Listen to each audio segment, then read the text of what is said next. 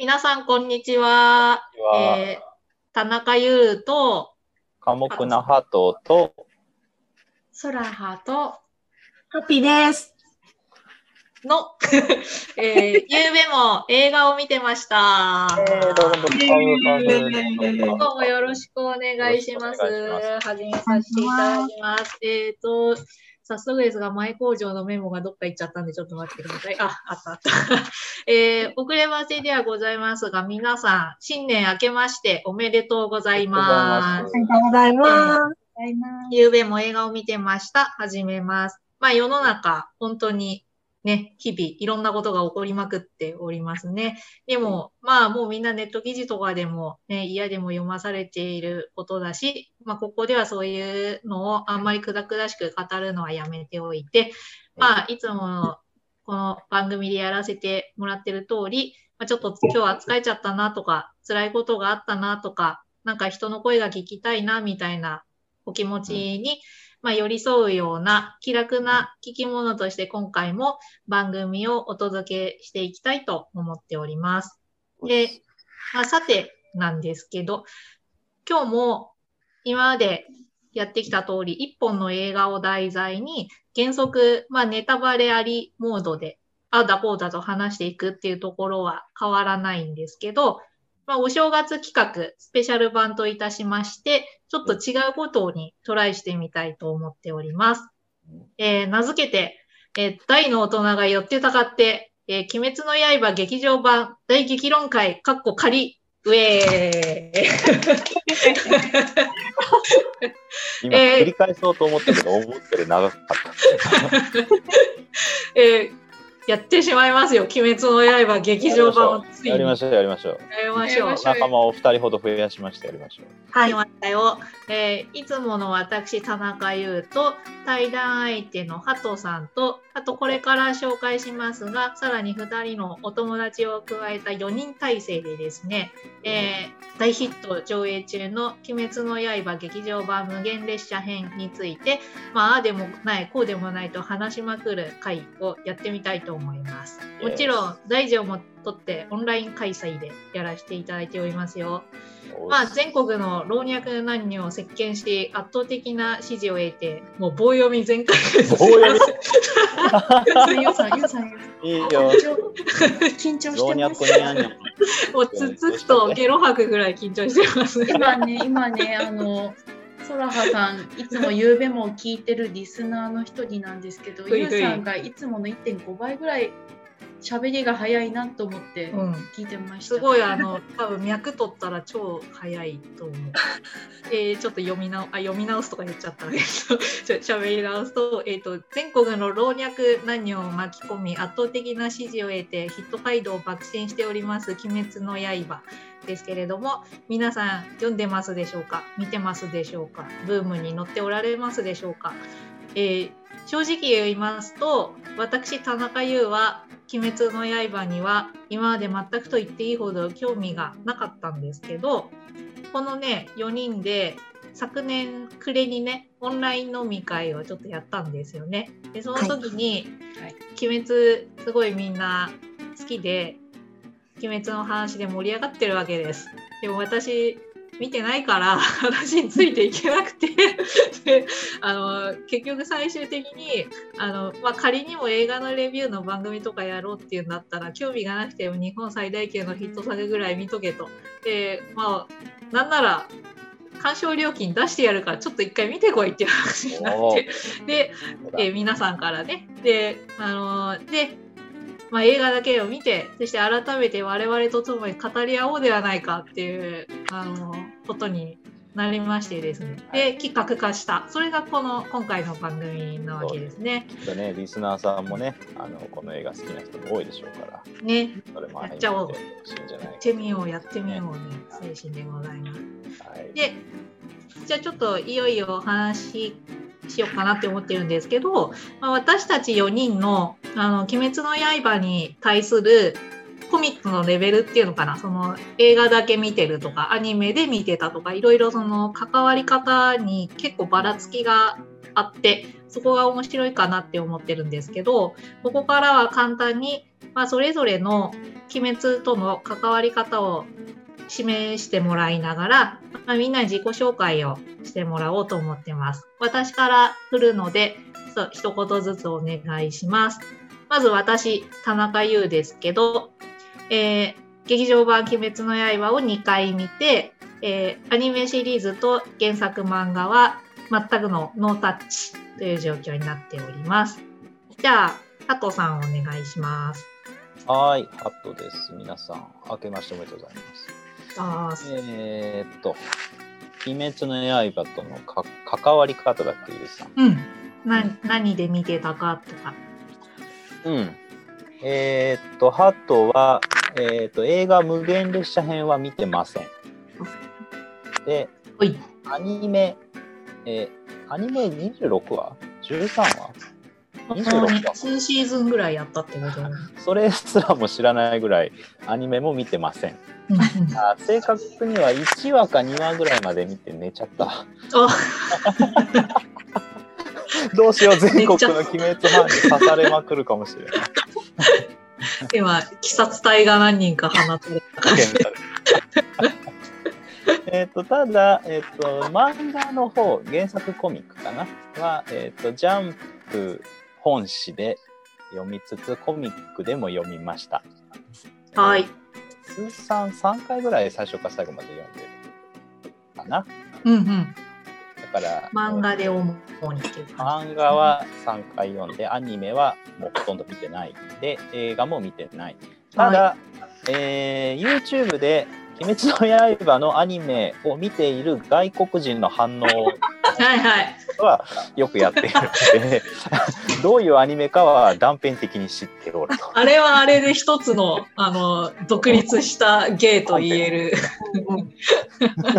超面白いよね、それ。そそうれいうについてだけでも話せるよ。はいはい、ですので、えーと、ゆうべも映画を見てました、この番組をお送りしてますが、いつも通り、ハトは、えー映画は見ていないというスタンスで、今日はまた、ゆうさんとおしゃべりしていきたいと思っています。皆さん。はーいありがとうございますはい。じゃあ、カピさん、お願いします。はい、カピです。カピはカピバラのカピです。よろしくお願いします。私は一番しっかり見てるかもしれないんですけど、アニメはまず全部見ました。うん。で、映画も2回見た上で、最後に漫画を通しで全部読みました。おお。それは大人買いをしたんですか？そうなんです。ただ、もう書店に一切売ってなかったので、ない全部ウェブで買って読みました。あそういう感じなんですね。そうなんです。はーい。で順番的に、まず映画を見たんですか、まず、アニメ、映画の1回目、うん漫画を通しで読む、うん最後にダメ押しの映画です。ああ、一番なんか、ディープで、なんていうか、あらま欲しき形ですね。いいね、それ。あ、一番なんか今回、私いろいろ教えてもらうことになるだろうな、カピさんに。超ありがとうございます。カピバラ先カピバラ先生、よろしくお願いします。生。お願いしますはい。じゃあ、最後にソラハさん。はい。皆さん、こんにちは。ソラハと申します。はい。えー鬼滅の刃はですね、あの、アマゾンプライムでアニメを全部見て、その後、映画がまだ公開前だったんですね、その時。で、電子書籍でうん。映画の中の話のストーリーのところが確か7巻とかなんです。7巻か8巻とかなんですけど、うんうんそこから最後まで漫画を電子書籍で読みました。うん。肝心のことを言い忘れたんですが、映画を1回も見ていません。はーい。すごく見たいので、今日の皆さんの話を伺ってから、あの、ぜひいつか映画館で見たいと思います。よろしくお願いします。ありがとうございます。映画まだまだ全然やってるんで、見れますよ、きっと。うんうんうんはい。えじゃあ、映画。アマゾンでアニメを見て、えーアニメの後、今映画でやってるところをの先を電子書籍で読んだんです。はい、最後まで読んで、最終巻は日付が変わった瞬間に買いました。これはこれでなかなかのディープな判断。あ待ち遠しかったのね。はい。わかりました。ありがとうございます。バラバラで面白いね、ゆうさん。で、うんいろいろあるね。ああ、なかなか嬉しい。よかったよかった。OK です。ありがとうございます。じゃあ、えーこの、えー田中優とパトさんとカピさんとソラハさんの4人で、えー鬼滅劇場版について、これからいよいよね、喋り倒してみたいと思います。よろしくお願いしじゃあます。お願いします。お願いしますまあ、どんなことになるか想像もつかないですけど、みんなに楽しんでいただけるトークになると嬉しいです。えー喋っている方も聞いてくださる方もね、楽しいといいなと思います。じゃあ始めましょう。よろしくお願いします。お時間割いい感じですよ。なんか、時間割を一応組んだんですけど、いい感じに推移しております。大いに私は今満足であります。よかったです。よしよ。かったです。じゃあ、ちょっとデータの紹介をさらっとしておこうかな。緊張してんな。してるわしてる、すごい緊張してなんかる。いつにも増して緊張してるからし。てるって、だから本当に。つつこうか？ダメです。なんか出ちゃう？あの、放送事故のやつが起こります。やめときましょう。ゲロを吐く可能性がある。言っちゃったよ。よし、行きましょいきますよ。基本データです。えっ、と、えー取り上げますのは、外崎春夫、外崎春夫監督作品、劇場版鬼滅の刃、無限列車編です。えーストーリーをじゃあちょっとおさらいしましょおう。えー、後藤下小夜春さんの大ヒット漫画、鬼滅の刃のアニメ劇場版となっております。えー原作の漫画は2020年の秋頃だったんですかね。えー週刊少年ジャンプで連載中でしたが完結しまして、えーテレビアニメシリーズは、えー主人公の炭治郎たちが、えー無限列車に乗り込んでいくシーンまでで終わっていて、で、うん劇場版はちょうどその続きの物語を描くっていう流れなんですね。う。えっ、と、物語の舞台は大正時代の日本。えー鬼に家族を惨殺されて、妹の禰豆子も鬼に変えられてしまった炭治郎は、妹を人に戻す方法を探るために、えー鬼討伐の専門集団なんですかね、の鬼殺隊という隊に入隊しました。えー彼は、えっ、と、のえーとですね、短期間でなんか多数の人間が行方不明になっているという無限列車という列車に赴いて、えー最強の端子、端子？間違えました。最強の大使、えー煉獄教授郎とともに、えー列車に潜む鬼と激闘を繰り広げるというような、まあ、ストーリーとなっております。えー今のは、なんかどっかに書いてあった文章をほぼ丸写しっていう感じなんですけど、伝わりましたでしょうか？まあ大丈夫か。い一点ですね。はい。多分、鬼殺隊最強の大使はう、ん。煉獄さんもすごい強いんですけど、うん岩の人だとえー多分思われえ、る。煉獄さん一番強いんじゃないんだ。もうそこからだわ。カピバラさんどうでしたっけ？そうなんですよね。一番はやっぱ姫島さんなんですよね。姫島。今回は多分出てきてなかったのかな。ないです。最後の方に？そうだよね。そうだよね。うんアニメの最後の方になんかいたような、いなかったようそうですね。映画にはいない。映画も映画も一瞬出ます。あ、一緒に出る。あのー煉獄さんが最後ああいうことになって、うんそれでカラスが教えていくところだよね。ラストのそうだよね。そこでちらっとカラスから知らせを受けて。え、そんなシーンあるカのピさん、カピさんどうしました？か、え大丈夫です。なんかぼんやりしたんですけど。まだ早かったですね。あ、いいと思いますよ。にやけて。一回押さえときます。あの、最強の大使ではないよということをソラさんが言ったわけですか。そうなんだ。わかりました映画映画劇中では最強なんじゃない、うん、うん強いか強い感じでしたね。いや、俺見てないか知らないんだけどね。でした。でした。ありがとうございますあ。りがとうございます。です。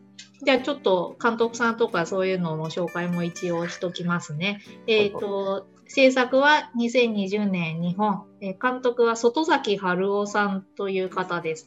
脚本と制作をやっている UFO テーブルっていうなんかアニメ制作会社なんですかね。そこの所属の方みたいですね。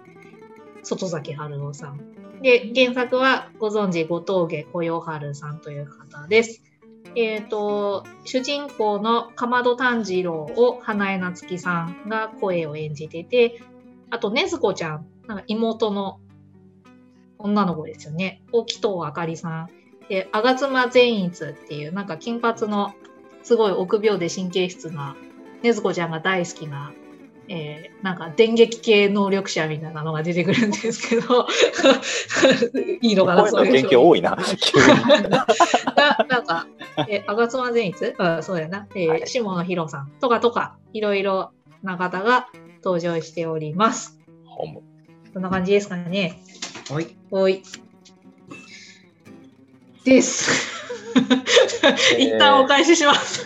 どこへ？えーと、ゆうべも映画を見てましたというちょっと番組を皆さんとお送りしてます。私の名前は寡黙な鳩と言いまして、えーとはい。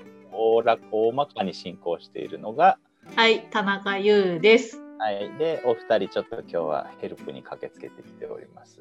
えー、はいタバコが、あ、どうぞ。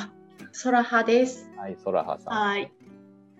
と、カッピーです。はい、カピバラさん、通称カピバラです。4人で、えーお送りさせていただいております。はい。まあ、よろしくお願いします。ち等々大歓迎、ゆるゆると聞いていただける番組をお送りさせてもらっておりまして、はい。えー今ね、えー鬼滅の刃っていう映画の基本的なデータをゆうさんの方から教えてもらいまして、えー今日はこの後ですね、えーっと、まあ、いつも通りっちゃいつも通りなんですけど、大きく2つ柱、柱って言うとややこしいな、この急に専門用語がしてきた。この番組はですね、大きく2つ、チャプターがございまして、えっと最初の前半はですね、田中優さんの番組ですね、田中優さんが、えーの総評とかですね、ちょっと気になったなというポイントを、まあ、少しお教えてもらいながら、あー我々3人と優さんがおしゃべりするというのは前半のチャプター。で、えー後半はですね、優さんは言うても映画しかご覧になってないということですので、まあ、映画を2回ほど見見張ってですね、なんか疑問とか気になった点とかがあどうもいくつか出てえーきたようですので、はい。えーえー多少ユウさんよりかはあの多い少ないはあるんですけど、ユウさんよりかは多少鬼滅を見ているですね。私、ハはいトと、えーソラハさんと、えーカピバラさんにユウさんの疑問点とか気になってる点を、まあ、聞いてもらったり、はい答。えてもらったり、答えが分かんないところはみんなでどうやろうねとみんなでうにゃうにゃ言ったりというのがはい後半のチャプターで、えーございます。はい。お伝えされればと思います。です。えー前半のチャプターですね。ユウさんの総評に早速行きましょうかね。はい。ちょっとお待ちください。そうはい。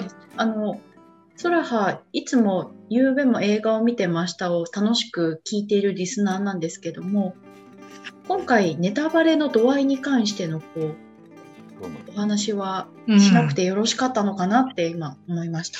一応、ね、えーっと、でもさ、でも、これさ、もう終わっている話なんでしょ？鬼滅の刃はもう完結しているわけだ。はい。で、アニメではやらなかったとこだけど、えー漫画でもう終わってるわけだ。はい。で、どう？映画、え映画ごめんなさい、ソラーさん、それどういうどういうこと？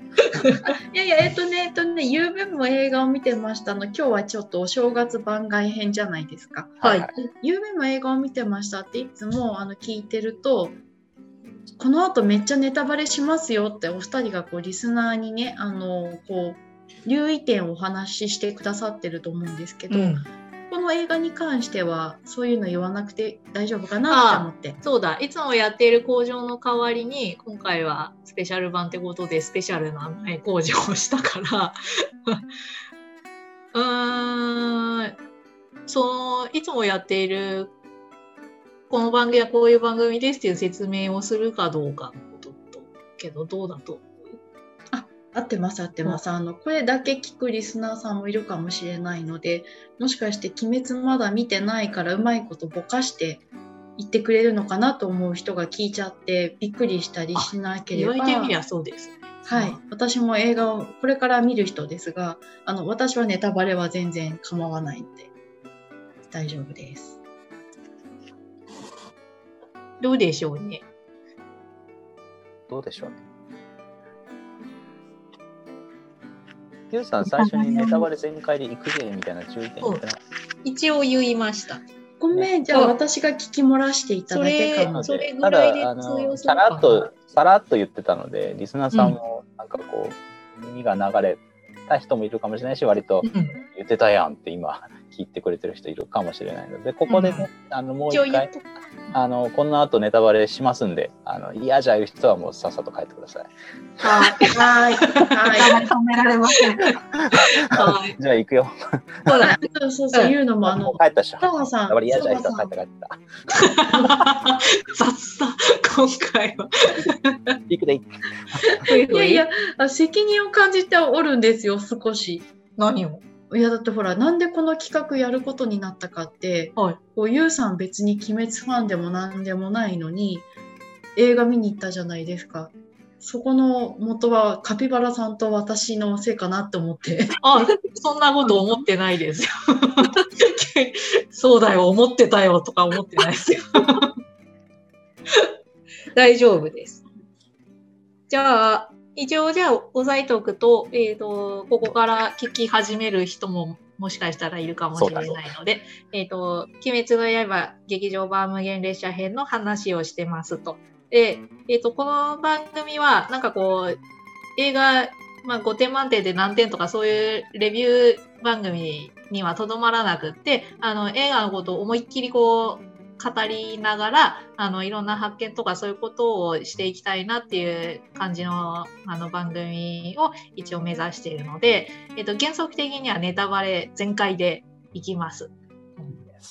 でもまあ、あの、あんまりここにいる人、英語の映画のファンじゃないから、あれかもしれないけど、例えばミストのラスト20分みたいな、ああいう絶対触れちゃいけない系の、あの、ネタバレはしないです。あの、でもそういう映画じゃなかったけど、鬼滅は。だから今のは打足だけど、まあ、ミストのラスト20分とか、シックスセンスの、あの、あの、ネタバレとか、ああいうやつのネタバレはしない感じです。でも大丈夫です。なんでもないです。ミミストって何ですか？ミストっていう映画がね、あるんですよ。あでね、あのそれ。それはね、もう絶対に一箇所も触れることができないの映画なんですよ。確かに。うん特にラスト20分はもう、もう一かけらも話すことができないぐらいのネタバレ厳禁パートなんですよ。で、そういう映画も世の中には存在してて、はい。えーミスト、シックスセンスあたりは、あの、そういう感じなんですよね。でも、鬼滅は、あの、そういう感じじゃなかった。はい。から大丈夫。だから、あの、今が余計なあれだったけど、そういう、お前それはないだろうっていう感じのやつはやらないんで大丈夫。結局、がっつり話してしま安心ですね。った。はい。じゃあ、そんな感じでいっか。うん。ほい。えー、なんだっけ？そんで。あ、サマリーの話を前半のチャプターに参りましょうかね。でしたサマリー、総評を、そういうさんに聞いてみたいな。非常にいい感じで時間が推移しております。タイムテーブルの話をまたしてますけど、計画通りで気持ちいいですね。はい。じゃあちょっと田中優の総評サマリーをお話ししていきたいと思います。えーとですね、結論から言うと非常に楽しみました、私。えーなんかね、見てる間にも、あの、もう私はすごい映画が全般的に好きで、いっぱい見てるから、やっぱりその、見てる間に、いろいろね、あの、言いたいことは山ほど出てくるんですよ、正直ね。あの、キッズ向けの、あの、漫画の映画化なわけですしね、いろいろ、あの、ありますから。まあ、言いたいことは山ほどあるんですけど、でもそういう突っ込みどころとかそういうのも含めて、すごいなんかね、あの、イベントとして楽しく、なんか、見ましたね、この映画。で、いつも大人たちと、あ大人向けの映画を、あの、大人の時間としてなんかいつも見てるから、なんか子供たちも一緒に、あの、で、家族連れとかもいっぱいいて、で、そういう中で2時間を共有するっていうことも普段、あの、あんまり私ないので、なんかそういう意味でもね、なんかいろんな楽しい体験をさせてもらいました。後で話せる時間があったらちょっと話してみたいけど、そう、そこも。で、たまにさ、こういう、まあ、例えば、進撃の巨人であるとか、例えば、ワンピースであるとか、あと、まあ、ドラゴンボールとか、古いところでいくと、なんかそういう、あの、なんていうのかな、もうほぼ怪奇現象と言っていいレベルで、凄まじいヒットを飛ばす、あの、エンタメ、漫画作品みたいなものが時々登場するじゃないですか。まあ、エヴァン、エヴァンゲリオンとかもそうだと思うんですけど、なんかそういう流行のね、あの、波に、私、あんまりリアルタイムで乗ったことっていうのが今までなかったんですけど、なんか、全部、もう流行りが一旦落ち着いてから、こっそり読もうかなって思うぐらいの感じだったんですけど、なんか今回はこういう流れになりまして あの、まあ、ちょっと乗っかってみましたと。で、なんか振り返ってみると、この鬼滅の刃劇場版というのは、あ劇場版をという、あれにとどまらず、鬼滅の刃という作品は、なんかこれまでにたくさん登場してきた、いろんなその代表的な少年漫画作品の、なんかいいところとか、あと、まあ、例えばバトルものとか、例えばスポーツものとか、いろいろこう、ある程度、類型みたいなものが少年漫画にはあると思うんですけど、そういう、あの、類型みたいなものを整理した上で、えー、で、それを全部盛り？なんか、この鬼滅の刃って。で、全部盛り？で、しかも、今まで少年漫画ってこういう時にはこういう流れだったけど、えー、でも鬼滅ではそこをこうしちゃうよみたいなカウンター的な表現も時々こう取り混ぜながら、えー、なんか今までの少年漫画のヒストリーみたいなものを全部盛り込んでいる。で、しかも、なんかこう、あらゆる感情の、感情を喚起させる、なんかギアを全部トップに入れてて、なんかね、なんかね、あの、極端なんだよね。なんか何もかもが、鬼滅って。でそれを、あの、この UFO テーブルっていうアニメ制作会社さんのなんかアニメってすごくクオリティがどうも高いっていう評判らしいんですけど、なんかそういう UFO テーブルさんがもう超高度な技術力でもうすごい目に見ても楽しい感じにショーアップしている。で、なんか、キャラクター造形は、あの、煉獄さんを思い出しても分かると思うけど、金獅子みたいな、なんかスーパー歌舞伎みたいな、なんか超ド派手なあのキャラクターが、あの、勢ぞろいみたいな。金髪もいるわ、イノシシのなんか被ってるのもいるわ、みたいな。極端だな、みたいな。なんか、ほぼ、冷静に考えると、うん狂気の沙汰と言ってもいいぐらい、なんか、あの派手、派手で極端みたいな。ああ、ゆうさうんん、ゆうさん、いいですか？すごい興味があって。うん。私まだ映画見てないんですけど、うん普段映画も、うんあの空派です映画もそんなに見る習慣ないんですね、うんでいつからか映画って、うん。あの CM で泣ける映画っていうのを売りにしてる時期ってあったと思ってて、はい。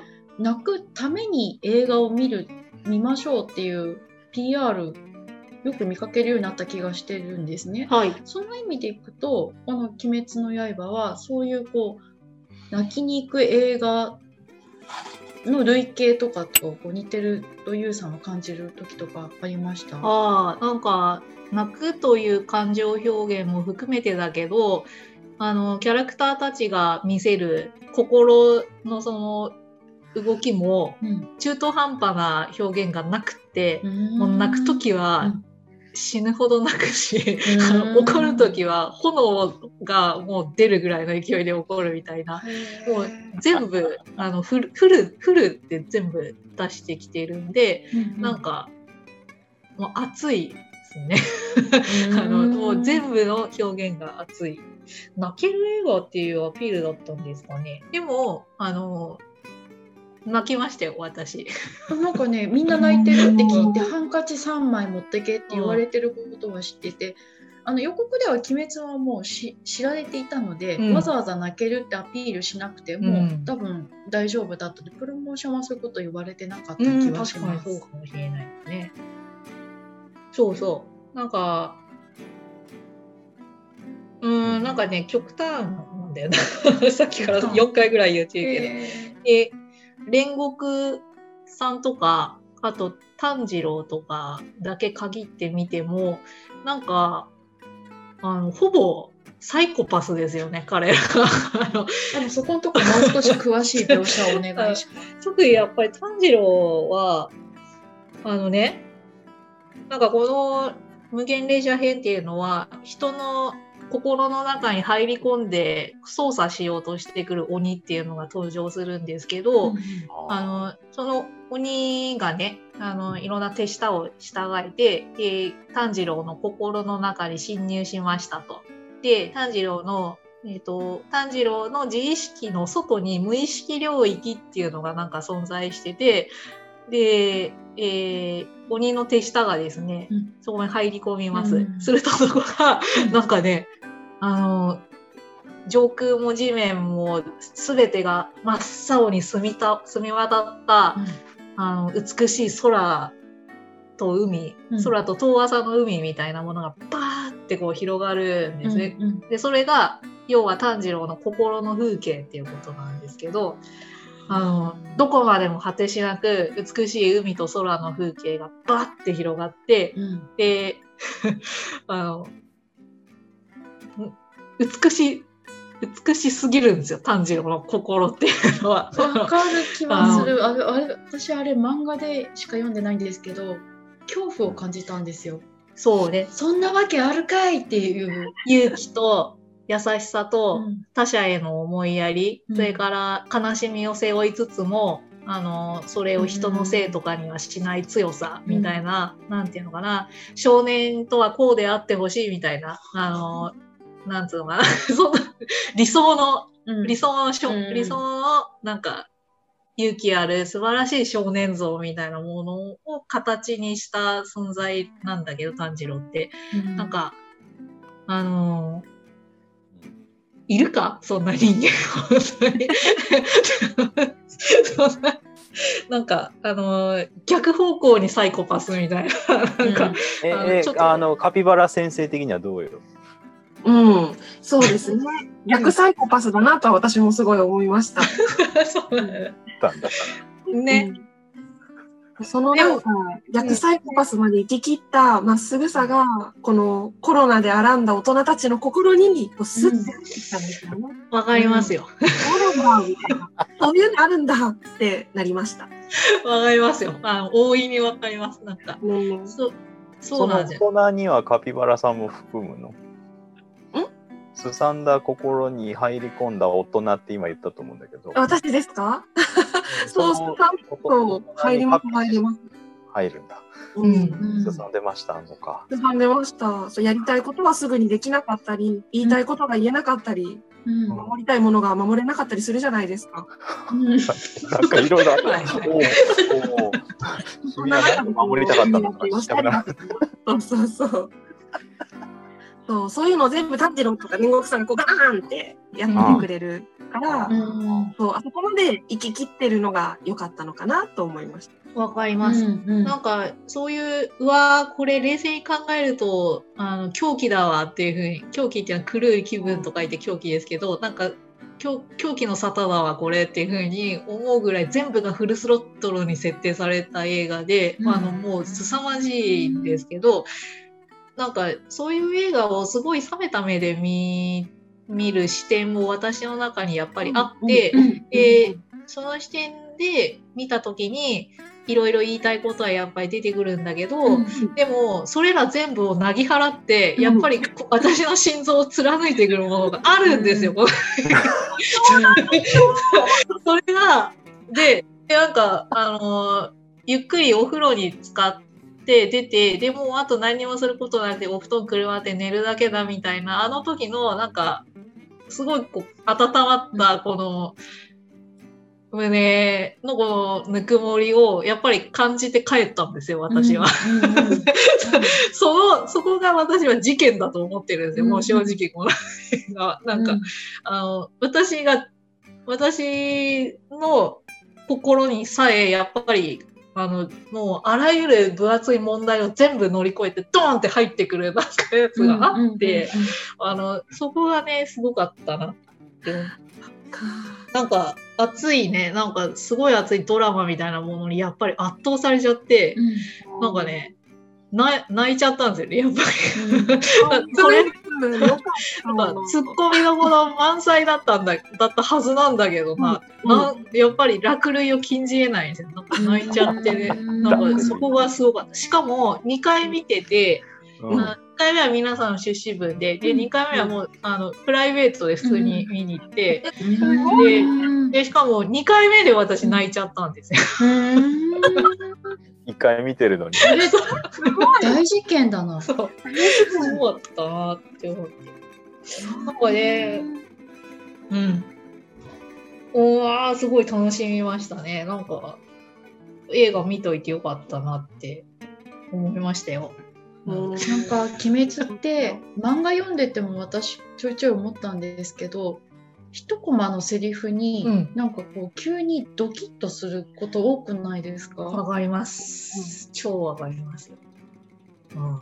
あ、その、今、あの、ソラハさんがたまたまセリフの話をしてくれたんで、あの、ちょっとうんやっぱね、いいなって思ったことに私もセリフがあって、この映画の中。うんうんうんセリフとか言葉の殺傷能力が高いんですよ、なんかこの映画。言葉の殺傷能力が高いのか。言葉がすごいはい鋭く研ぎ澄まされているんですよ。しかもシンプルな形で。なんか、へで、それがね、ドーンって入ってくるんだけど、やっぱね、例えば、でもね、あでも、やっぱり私も、あのーセリフが多いなって。で、なんか炭治郎の心の中を説明する、あの、モノローグとかがもう満載で、すごい饒舌で、なんか、そこがちょっと嫌だなって思う部分もあったんだけど、でもセリフが逆に入っ刺さっちゃう、刺さっちゃう部分もすごいあって、ーそこが複雑な部分なんですけど、例えばね、炭治郎がね、あの、人の心に侵入してくる鬼鬼のエンムっていう敵と戦うんですけど、そのエンムっていうのと戦ってて、エンムがね、あの、炭治郎になかなか自分の技が効かないもんだから、あの、何度も何度もその人、心を操作する技をかけてきて、で、最終的には、あの炭治郎は、あの、家族を昔惨殺されてますわ。な。で、その時たった一人自分だけよそにいたために生き残ったと。で、あの、その辛い記憶のところに入り込んできて、あの、家族が、えー炭治郎をすごく責め立てるようなセリフを言うという、えーえーなんつうの、夢、ゆ幻覚、幻を見せるんですよね。例えば、えーどうして私たちを置いて自分だけあの助かったのとか、なんつうの、お前が死ねばよかったのにとか、いろいろ家族がね、冷たいひどいセリフを炭治郎に投げかける。えー幻なんですけど、で、それをね、えー炭治郎は、えー目の当たりにして、でも、その、えー敵の技をそれもやっぱり見事にこう断ち切って、えー敵にね、一発浴びせるんですけど、その時に、こういううん、えー言うわけないだろうが、俺の家族がそんなことを、俺の家族を侮辱するなっていう風に叫ぶんですね。で、私これを聞いた時に、あの、普通こういう時、あの、なんつうの、人の心に侵入して悪さをするみたいな悪魔とか敵みたいなのって今までの漫画でも出てこなかったわけじゃないと思うんですけど、なんかそういう時に普通だったら、えっ、と、普通だったらっていうか、従来のあの漫画の展開だったら、あのそういうところで、えっ、と、見事にこう、自分の罪悪感とか後悔の部分も刺激されてしまって、うん。あの、打ちひしがれる主人公の姿みたいなものが一旦入るかなっていうふうに私は思うんだけど、炭治郎はそこを一瞬で乗り越えてくる。ん。で俺の家族がそんなことを言うはずがないと。えなのに、あの、俺の心を土足でこう踏みにじって、えー親の家族に侮辱的な発言をさせる、お前を絶対に許さないって言って、あの、一刀両断にするんですけど、うん。そういうセリフをあの入れてきたことに、なんか、今までの、えー少年漫画の、あの、まあ、こういう流れってよくあるよね。で、そういう時このな、こういう展開になるよねっていうお決まりパターンをひっくり返す、あのやつ入れてきてんだって思ったりとか、うん。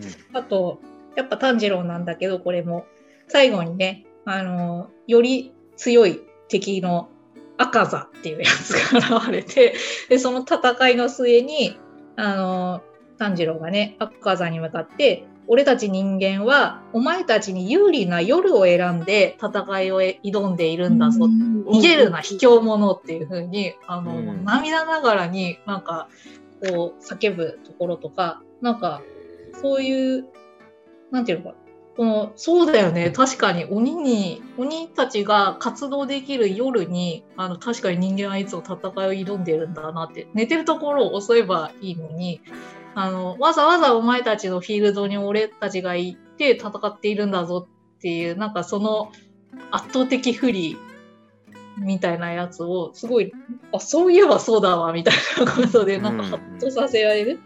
なんか、炭治郎のセリフを今2つ挙げたけど、なんかこういうところに私、すごい、はそうだわ、とか、なんか、あ、ここ、いつもの少年漫画のあれじゃないな、みたいなこと結構あって、うんなんかセリフにイライラする部分も部分もある反面、なんかすごいセリフドンってくるみたいなのがよくなんかありましたね。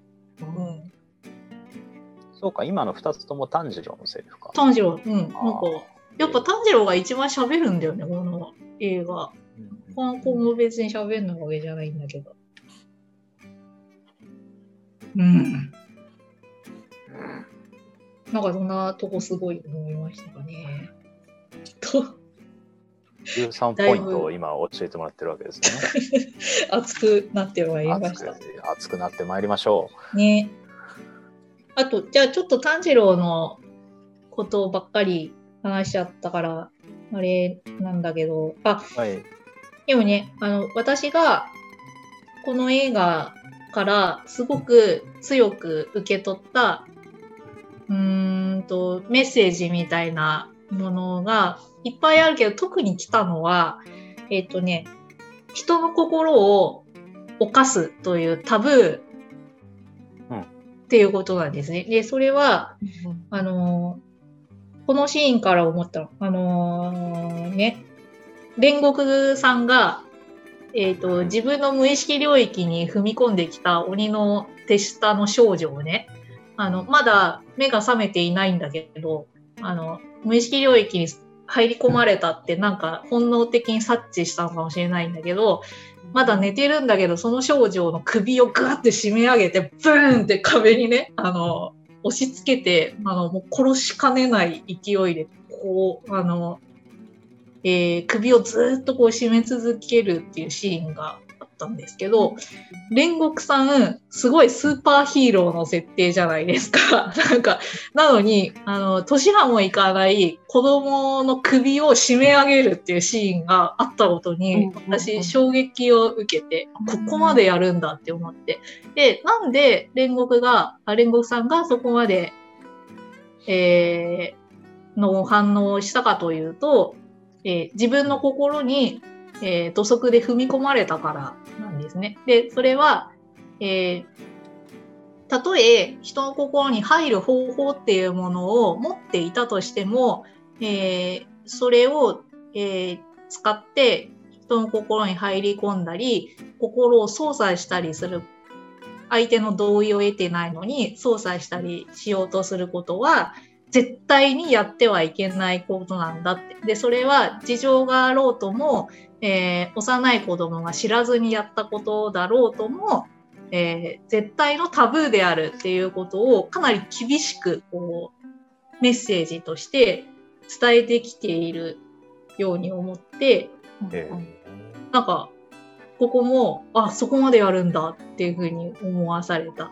えそこは私全然解釈が違う。あどう？漫画で知ってるけど、うんソラハさんないから少女は。うん。そう、あの、殺してはいないんだよ。あそうそうそうなんだけど、そこも一時的にかなりの圧迫を与えてもいい理由ってなんだろうとかって今ちょっと思ってるともしそこで煉獄さんが、心を侵されるは煉獄さんが機能しなくなるってことじゃないですか。うんそうすると鬼は生き延びちゃうからもっと多くの人が死ぬって多分煉獄さんだけじゃなく柱もきっとみんな思ってると思ってて、うんそれをその相手が少女だからっていう理由で、心をまんまと犯されてはならないっていう、うん。煉獄さんがお礼はなんていうのかなゆうさんが今言った感じのことってなんとなくその他者じゃなくじそのじ自我が一つの自我を犯してはいけないっていうふうに聞こえたんだけど、うん。私の中では煉獄さんはもうちょっと成熟した人で他の人のために今自分しかできないことを、うん。の任務を中断させるではならないっっていう感じがあったんじゃないかなってちょっと思ったんです。よ。あぼ僕が死ん。だら、そうそう誰も鬼を殺せない炭治郎たちを守れないだけど相手は少女だけどもちろん。殺しちゃいけないから動きを止めるためにあの時取れる手段がちょっと見た目結構鬼畜なんだけど、うんうんそれしかないならやる。うん。うんたとえ何と言われてもやるっていうことの表れの表現なのかなってちょっと思っていたので。煉獄にはそれが使命だからですね。そうそうそう、それはそれです。めっちゃわがままっちゃわがままかもしれないんやけど、なんかそこのせめぎ合いがあってのあのシーンっていうふうに思ってたということが、今、ゆうさんの感想を聞いてたら、あそれはゆうさんの捉え方はどういう感じですかってこう聞きたい感じになんか思って、今思わず口を出してしまいました。超どっちもあり。うん。そうですね。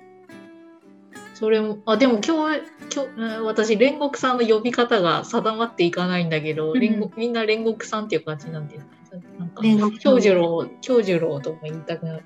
確かにね、京十郎さんだもんね。でも、煉獄さんというキャラクターを映画の中だけだけど曲がりなりにも全体的に見てて、確かにソラハさんが言うようなことを、うん、考えそうな性格にも見えた。なるほど、うんなるほど。あ確かにそういうふうに素直に、あの、今僕がするべきことは何かっていうふうにすごい思いそうな人だなというのも感じます。だからどっちもすごいわわかる。うん、あり得る解釈だなと思った。私は、なんか、あの、あの煉獄が、えー子供の首を締め上げるというところにすごい強烈なあれを感じて、あの、そこからなんかいろいろ受け取っちゃいましたかね。子供の範囲が私あの少女10中学生ぐらいに見えたので、私がそのなんていうんだろう子供って見てるのは結構10歳以下ぐらいとか下手すると5歳以下を子供って捉えてるかもしれないです個人的に、うんうん。その年ならもう自分の意思あるだろうって思って見ちゃってるから子供っていうよりななんだろう言葉にするのは少女とか、うん。半分大人ぐらいって思ってるかもあの少女のこと、うんうんというか 感じで。すいません今なんか2人で盛り上がっちゃってました。ゆうさんは、えー、とたとえ子供といえどお他人のちょっとおおおお触れづらい領域には入ってくるなというメッセージ性を感じたっていう感じ。うん、人の心をその人いじる方法をもし知っていたとしてもその人の同意を得てない状態で勝手にいじったり入り込んだりすることは入りが。たとえどんな事情があってもはいはい。知らずにやったことであっても禁忌であるっていうなんかとても厳しいうん。厳しいというかあの大変こうなんなんかハイレベルなメッセージ。ハイレベル、うん、ちょっと大人っぽいメッセージっていうのかな。なんかあのすごく大事なことを、えーここに私は込めているように思った。えー。えで、ソラハさんは、えっと、煉獄さんはその自分のその役割を全うするためにだったら子供を殺すのもやむなしみたいな感じ？えっとですね、おおむね合ってるんですけど、殺すのはやむなしというふうには受け取ってなくて、なんだろう。自由を一定程度奪うことはやむなし。ただし殺してはならないというふうにちょっと受け取ってます、ね。ああ、ごめんごめん。なるほどね。多分ね、コロナ対策の上の人が考えてることとかをね、私結構気にしちゃうので、あのー代わりに、代わりに請け負わなければならないが、10人に恨まれても1000人を救わねばならない場面って、うん社会の中でポジション上がるほど直面するじゃないですか。そうなんだろうな。それをね、重ねちゃったんだと思うんですよ。わかる。なるほど、まだね、まだ全然有酸ポイントの2つ目ぐらいなのに、もうすでにいろいろ。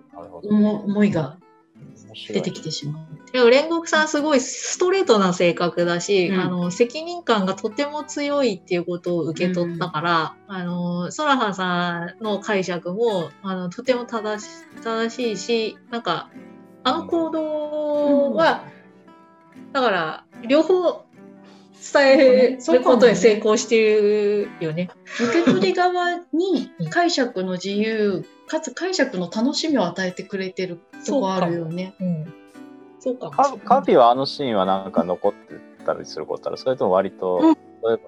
あったなっていう感じ？私も、まあ、わら割とさらっと見て、ソラハさん寄りの捉え方なんですけど、普通に煉獄さんといえども、無駄死にはしたくないから、あう、んやばい、死にそう、それはあかんで、あの行動で、そこから一歩先に煉獄さんは絶対に人を守らなければいけない責務があるから、うんあかんのだけど、殺せないっていうところで、こう、膠着してしまったんだろうなって感じです。なるほど。うん。大事にしたくない？ね。すいません、ちょっと。かかきさんが今ちょっと、煉獄萌えを起こしております。そうなんですよ。教授のがかっこいい。でもいろんな方がありますね。ううんん。うん。煉獄さんの声の方、声優さん、すごい上手ですよね。いい声してるし。いい声してますよね。とてもなんか正義感が強くて、あの、公明正大な、あの、大変立派な青年っていう声を、あの、とってもよく演じてる。なんか、ぴったりって感じでしたね、なんかね。うん。声優さんの力大きい映画ですよね。迷いがないんだよね。なんか、迷いがないところがすごい出ているって感じがした。もうそれは最後までそん。な感じ。うん、そん。な感じでした。うん。カビ煉獄さん。萌えだっけそうなん。ですよ。もうあの迷いのないアホみたいな声も好きなん。ですけど、ちょっと最後の方でこう優し優しいというか本当に炭治郎に語りかける時のトーンとかも、両方ともそのギャップもいいし、ただただシンプルバカじゃないんだなっていう、うんうんうん。最後に一緒バカだと思ったの。出してくれて素敵なんです。素敵。な素敵ですよ。ね。うん。あいつはすげえ弁当バクバク食ってる人だよね。うまい違ったっけ？そうですそうそうです。さん映画見てないんですもんね。いやすやすやす見てないあの漫画のうまいよりも100倍ぐらい声は大きいです。あ、あそう結そう局、弁当は食べてるんだね、漫画の中でも。食べてます。食べてるんですけど、あ、うんこんな声量でそんなに言ってたんだってなりました。なんかあんなの本当に列車の中に一人いたらさ、もう変質者ですよ面接者、今だったらもう頑張ってってツイッターとか上げられますよね。ね。やばいやつおったっ。ちょっと目がいっちゃってない、うん、目がいっちゃって。まあ、どこ見てうまいって言ってんだっていうね、ちょっと人形みたいな造形に見える時ありますよね。いやー、だいぶ来ちゃいましたね。っていうね。えっ、と、今、ゆうさん、総評をちょっと教えてもらった後に、ゆうさんポイントを聞いてます。ゆうでも映画を見てましたというのを4人でお送りしてます。私は寡黙なハトと言います。はい、田中優です。はい。空葉です。カピバラです。はい、カピバラ。えっ。と、なんだっけ、炭治郎のお家族のセリフの話があったりとか、うん。あと、えっ、と、まあ、煉獄さんの、えー首をし、女の子の首を絞めるといううん。シーンに関していろいろみたいなところを、まあ、お送りしてまして、ゆうさんポイントはこんな感じ、まだあるのかい？そうですね。あ、一つね、あの、お。ぜひとも煉獄萌えのカピバラさんにお伝えしたいあれがありまして、やっぱね、とっても美しいスマートなエンディングで、あの、エンディングっていうのはエンドロールのところなんですけど、なんか、ん見ました？あの、エンドロールで、あの、スタッフさんの名前とかがバーって流れてる背景に、あの、はい。時々煉獄さんがポンポンってこう、えー表示されるんですけど、その時のね、煉獄さんのね、この腕を組んで、ここに出てる、あの、手が超美しいの。煉獄さんがこう腕を組んでニコって微笑んでる、ここ、この、この手。えっ、と、えごめんね、えっ、と、腕を組んで、えっ、と、片方の手の指がもう片方の腕の二の腕あたりに乗る。よね。そう。の指が描かれてるんですそう、かこの手がね、もう本当にね、人柄が出てて、あの、うん。美しい手なの。なんか、あの、うん男の子らしく太くて力強いんだけど、なんか、指先までとっても綺麗に手入れされてて。なんかね誠実さがすごい伝わる手がうんひょここにって見えないんだけどもう映画もう一回行くしかないな。表示されあ、ともう一回あのバーってスタッフロール出ます。で背景こっち側に、えー、と煉獄が出るんですけれど、その時はねあの電書バトルみたいなカカラスが肩に乗っててそれをこう手でねあの撫でてあげているこの手あ、それは美しそう。あこうかこう優しくあのカラスを撫でようとしてるこの手がやっぱりねとっても綺麗なんですよね。この絵だと、まっすぐな性格が出てますよね。指先に人柄が出てるここに。であの 絵を描いた人の,、うんうんうあの手腕がすごいま出てたし、あの誠実な煉獄さんのこの最後のシルエットをあの丁寧に描こうっていう描き手のなんか誠実な姿勢までもがなんか伝わってくるなるほど。大変前向きに評価してます私はこの手すごいとこ見てますね。あなんかね見てよかったですねあの手の美しさ。それは確かに、あの、わかります。映画中でも刀を抜くシーンとかで、こう、うん。手のところとか、すごいそうかっこいいんですか全集中炎の呼吸チャキってこうなんか滝の鞘を鞘をこう走らせるこのカチャっていうシーンとかそれはこれから映画を見る人にとってはすごいいい。あの 刀って握りしめないんだなって添えるだけなんだなって。ポイントだポイン今ここっていうこの時だけカチャってやるんだなっていう、あのなんか非常にあの慣れている、えーうん。鍛え抜かれた所所作っていうんですかね、うん。なんか そういうのがあの。出てる。なんか非常に美しい手が。素敵ですよね。以上です。一旦お返しします。お返しされて。はい。ゆうさん、ちょっとつつくと、鬼滅で感動した時の記憶、ぶわっと溢れてるのがね。結。構やっぱり煉獄さんが来ちゃってるみたいですね私の中に煉獄さんフィーバーを起こしちゃってる感じあです。ねゆうさん的にも一番残ったのはやっぱり煉獄さんですか？うん、なんかすごく極端でなんかカリカチュアライズされたキャラクターだったけど、うん。でもあのーなんか心の中に一本ドンって芯を据え付けてもらったようななんかすごく強力な何かをもらったような気がする、煉獄さんに。おめでとうございます。もう映画見終わった後、心に煉獄さんが宿るんですよね。そうなんですよ。心を燃やそうって思いましたね、なんかね。よかったすごく得意なキャラクターですよね。なんか、ああいう人物をい一人作り出したっていうのは、一つの、あの漫画の、なんか、功績というか、やったことだと思いますけどね。あれ、ゆうさんって漫画は全然読んでないんでしたっけ？鬼滅ですか？鬼滅。うん漫画は読んでない。私、煉獄さんね、鬼滅漫画版は最後まで読んでますけど、そんなに印象残ってなかったんですよ。あ、そうなんだでも。映画行くと、みんな軒並み煉獄さんファンになってるから、うん。うんこれはなんか漫画じゃなくその映画の良さがあるのではないかと気になってたんですね。そうなんだ。カビワさん、漫画で煉獄さんを読んだ時はどうだったんですか、まあ、私も映画の後に漫画を読んじゃったので、好きな状態で見ちゃったんですけど、あそっかそっかんんでもやっぱりそれでもちょっと、うんってなりました。うーん。いいんですけど、そんな、私の心には宿らない程度です。うんうん漫画ではっていうこと。うん。なんか全く、ほとんど全く同じストーリーで、セリフも同じなのに、うんなんか映画だと宿っちゃうんですようね。ん。なのでわかります。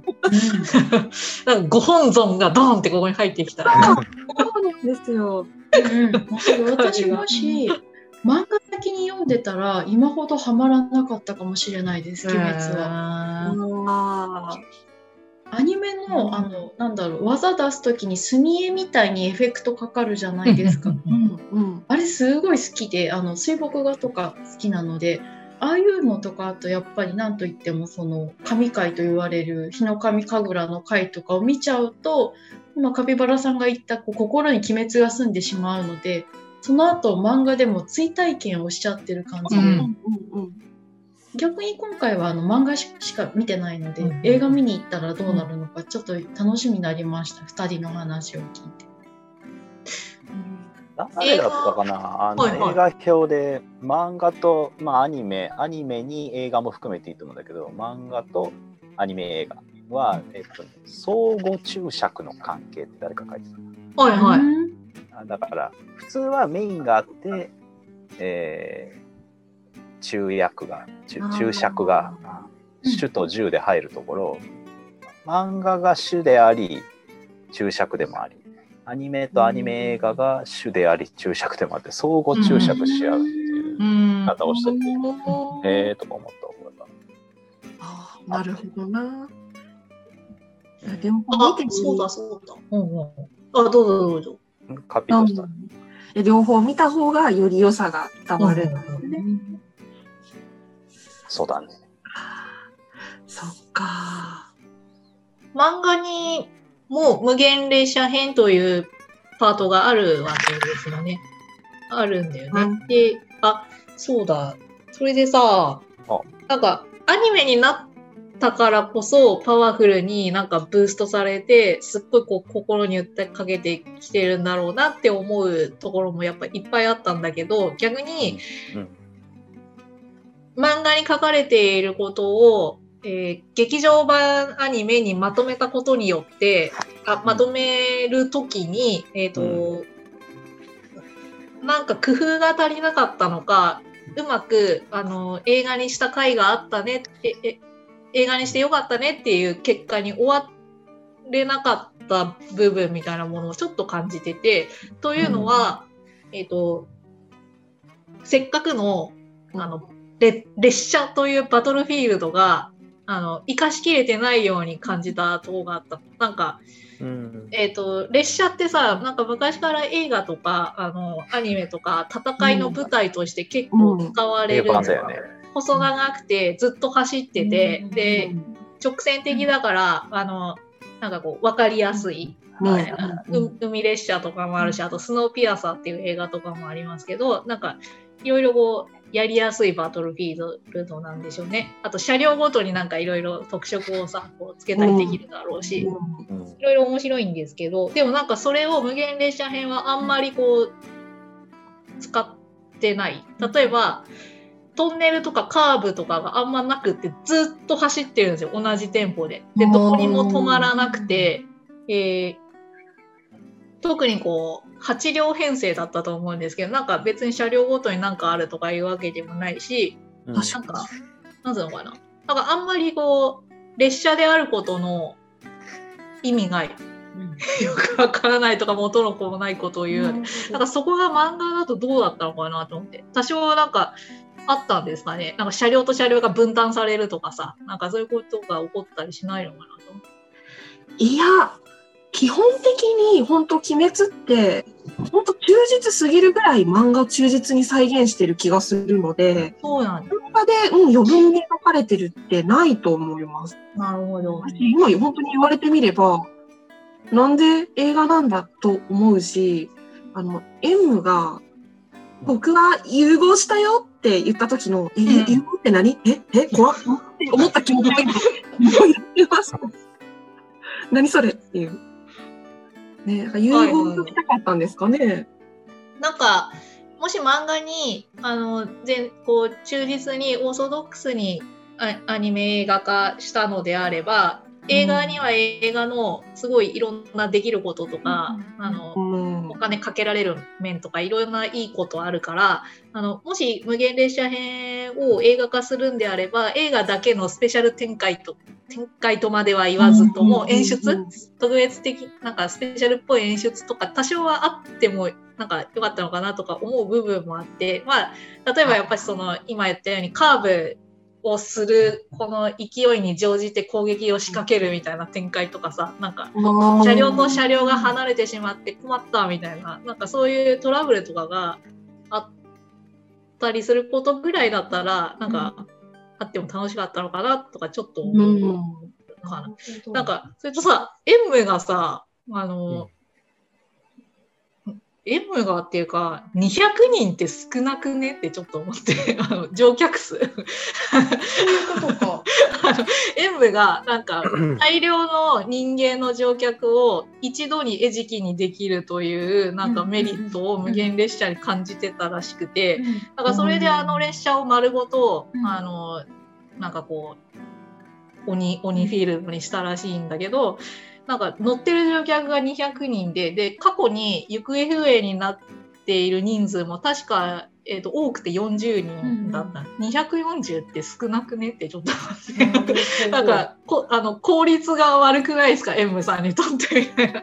なんかだったら、えー、とせっかく、えー、と人の心を操作する、まあ、夢夢の世界にみたいな能力を持っているんだからそれによっていろんな人の心を操って列車に乗りたい気持ちにさせてでうん。1,000人とか2,000人とか列車にドーンって乗らしてでそれを餌食にするみたいな計画の方がより早くよりたくさんの人間をあの捉えることができるしなんかちょっと M さんなんか面倒くさいことやってません？とかちょっとなんか なんか一生懸命やったんだろうけどなんかその割にあのん効果があの少ないななんか私かなんかちょっと思っちゃったなんかでも、すごい M っていうのは敵の名前だね。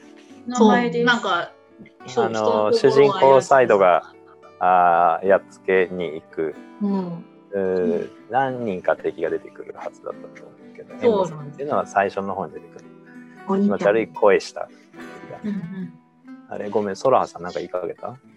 いや、なんか今のかそのさんポイント聞いてて、急になんか、あ近代的に考えるとそうなるよねって私の中に急に湧いたんですうんよ。うんうん多分なんか対対象描かれてるのが、いい意味で対象ぐらいの考え方で動いてたのかなって今ちょっとふと思ってしまって。なんか何でも当時の、うんえー時代背景とかそういうのに完璧に即していればそれが、えー映画の正解かというと、そういうわけでもなくて。まあ、例えばこう盛り上げるために、うん。歴史では2,000人だったけうん。ど、うん。それを1万人にするとか、うん。なん。かそういうの全然、あのやあの創作、うん。フィクションの中ではあり得る演出なんじゃないかな。な例えば大正時代の8両編成の列車に、えっとうん。普段人が乗るとして 平均200人ぐらいでしたが歴史的事実だとしても、うんうん。アニメを盛り上げるために M は頑張って1000人集めましたみたいなのも全然ありじゃないかなと私は思っててなんかちょっと200人って少なくないかなってえでもさ、ユウさんが200人いたら、それすごい大量じゃん。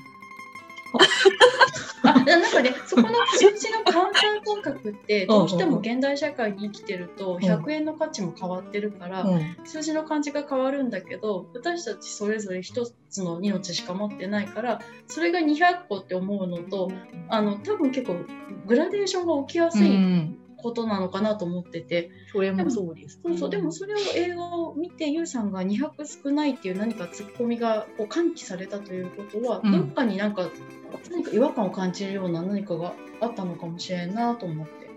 うん、乗客たちが、うん、ただのモブキャラに収まってしまっていて、あのなんだ、列車です。当然、お客さん乗ってます。うん。の範囲内のお客さんという、うん。なんか、扱いでしかない。うん彼らの中にうんほとんど、あの、主人公たちのうん。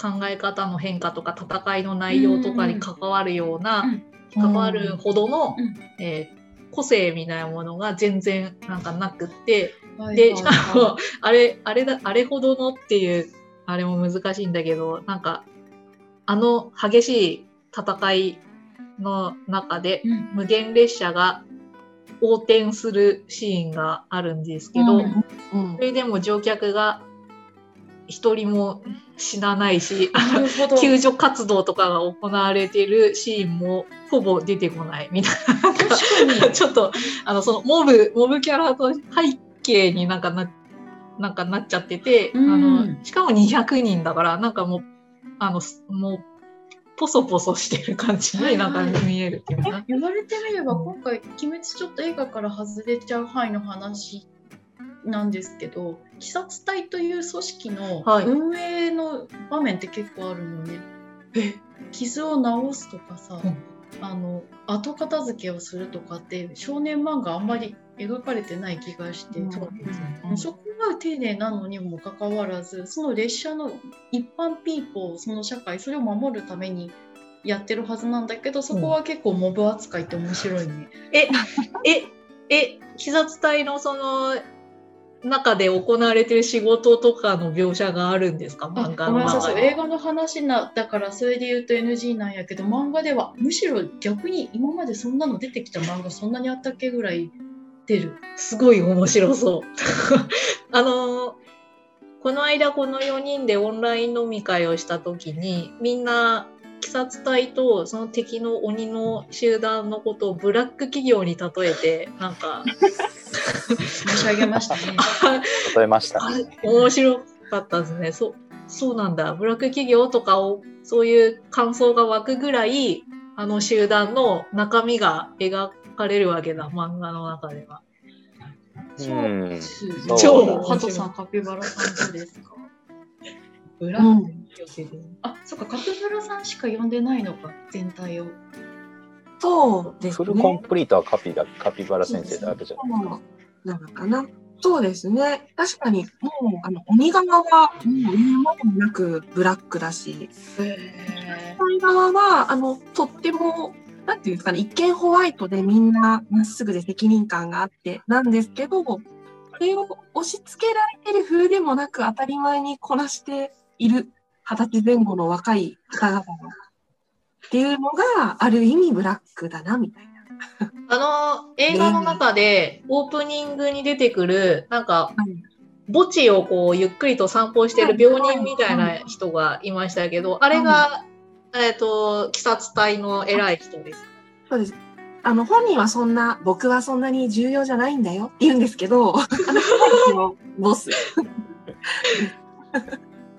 あれが一応トップなんですね、鬼殺隊のそうね。いいですね。なんか僕はそんなんじゃないんだよって言って責任とかいろいろ下から追及されることもないけど持ち上げてもらえるって結構世のいろんな偉い方は羨ましいかもしれないですね。うわ見守った方がいいかもな。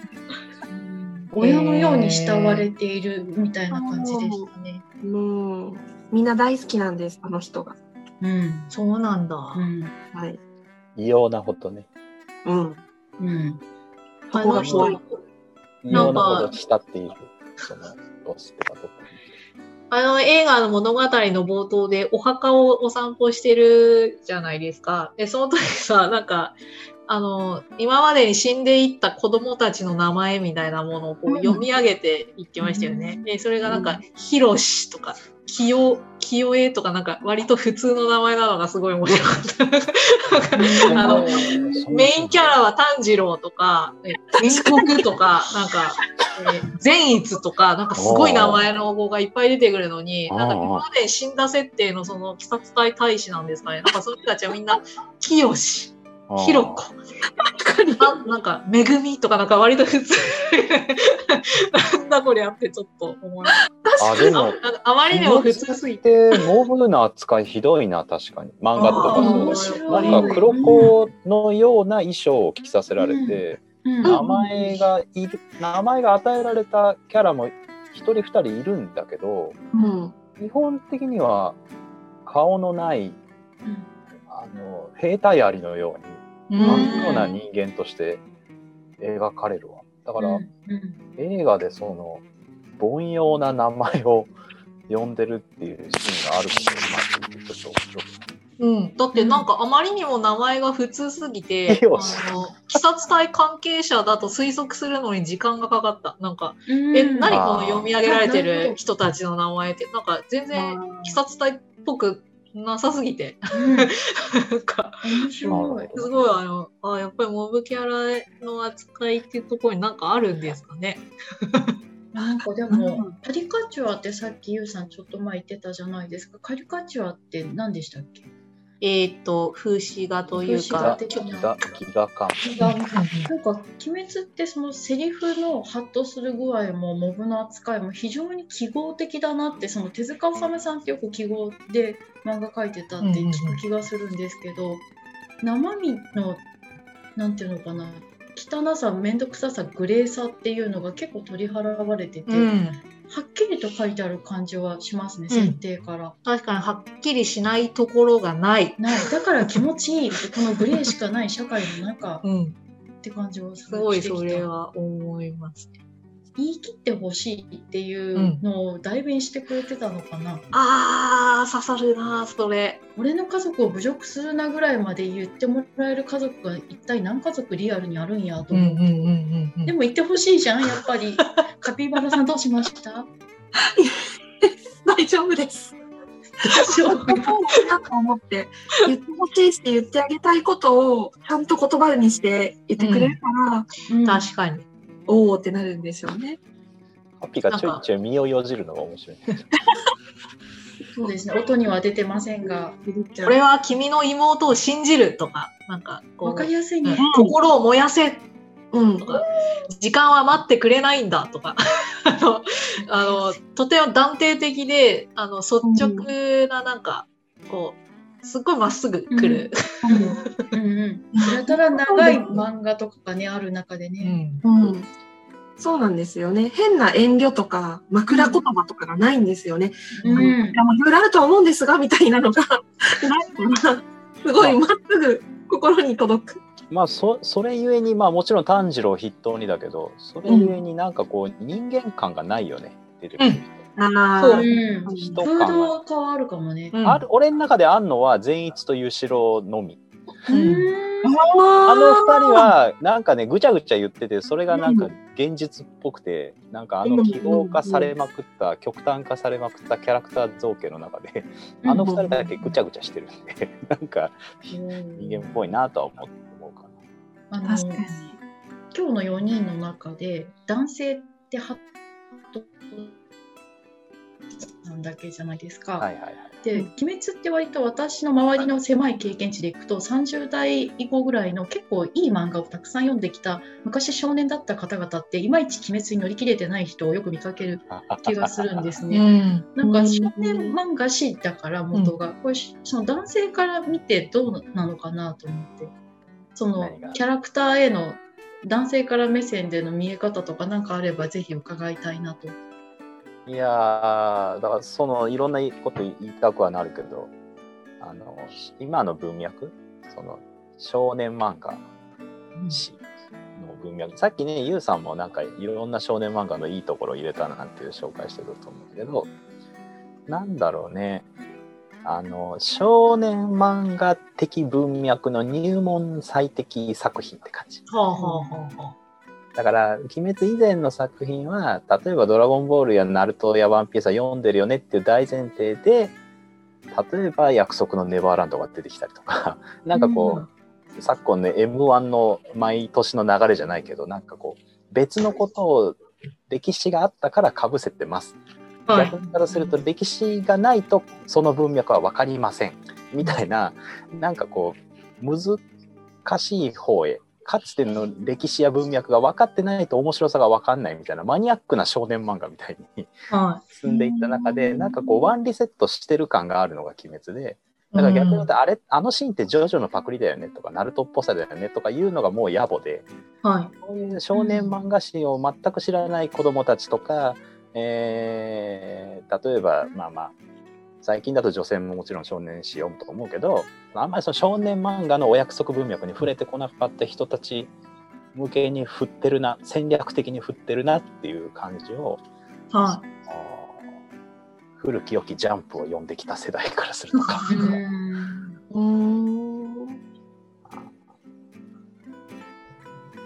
なるほど。一応作者は、後峠小夜春さんは女性だそうですが、いつも、えー、ハトさんは割とその、えーその作品を作った人が、えー女性であるのか男性であるのかとか、男性が女性を描いている時の。女性のリアル感とかそういうのは興味を持たれる。と思うんですけど小夜原さんが女性であると想定した時、えーはい鬼滅に描かれる少年たちの描かれ方はどう思いますか？ああ、なんかでも、いつもほどは気にならなかったね。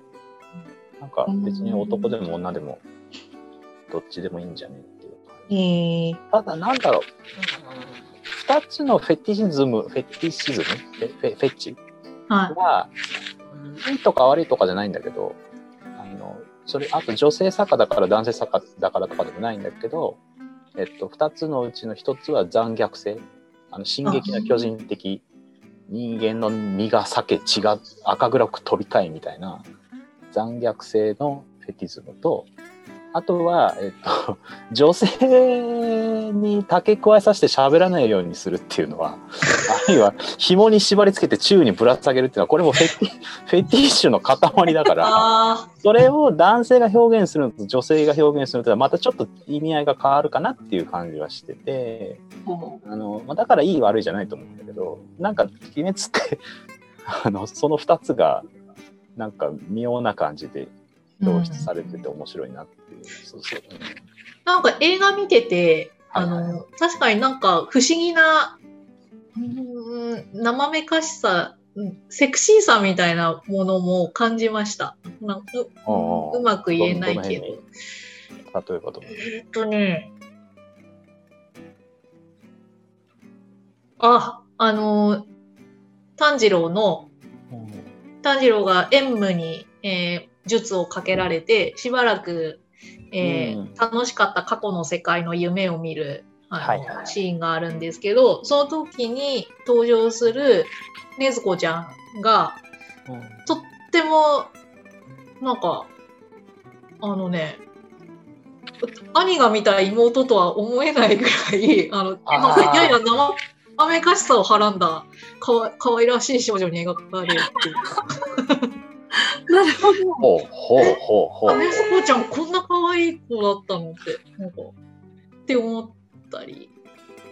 禰豆子ってさ、まあ、今思ったんだけどなんかこうシーンとか文脈に応じて幼さと大人っぽさを行ったり来たりするよね。みたいですね。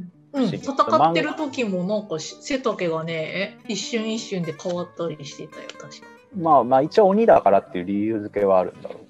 うんうん。だから戦闘モードとしてお大きくなったりうんうん。なんか逃げ出す時に縮んだりとか。うん。うんあれもなんかのオマージュだと思うんだよな。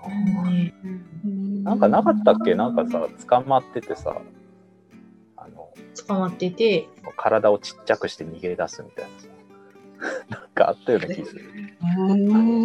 漫画とか映画で？うんうん。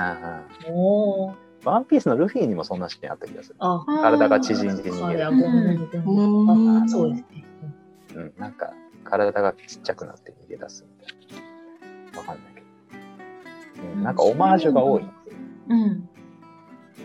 オマージュをあえてしようとしなくても似てしまうほどもうすでに作品たちの数がものすごく積み重なっている一面もあるのかしら。そうだから二面性が非常に作為的な感じはする。あの少年漫画の文脈を知ってる連中がぶつくさ言いたくなるっていうか、ちょっとシン・ゴジラっぽいっていうか、なんていうか。マネージャーみたいなこと？を。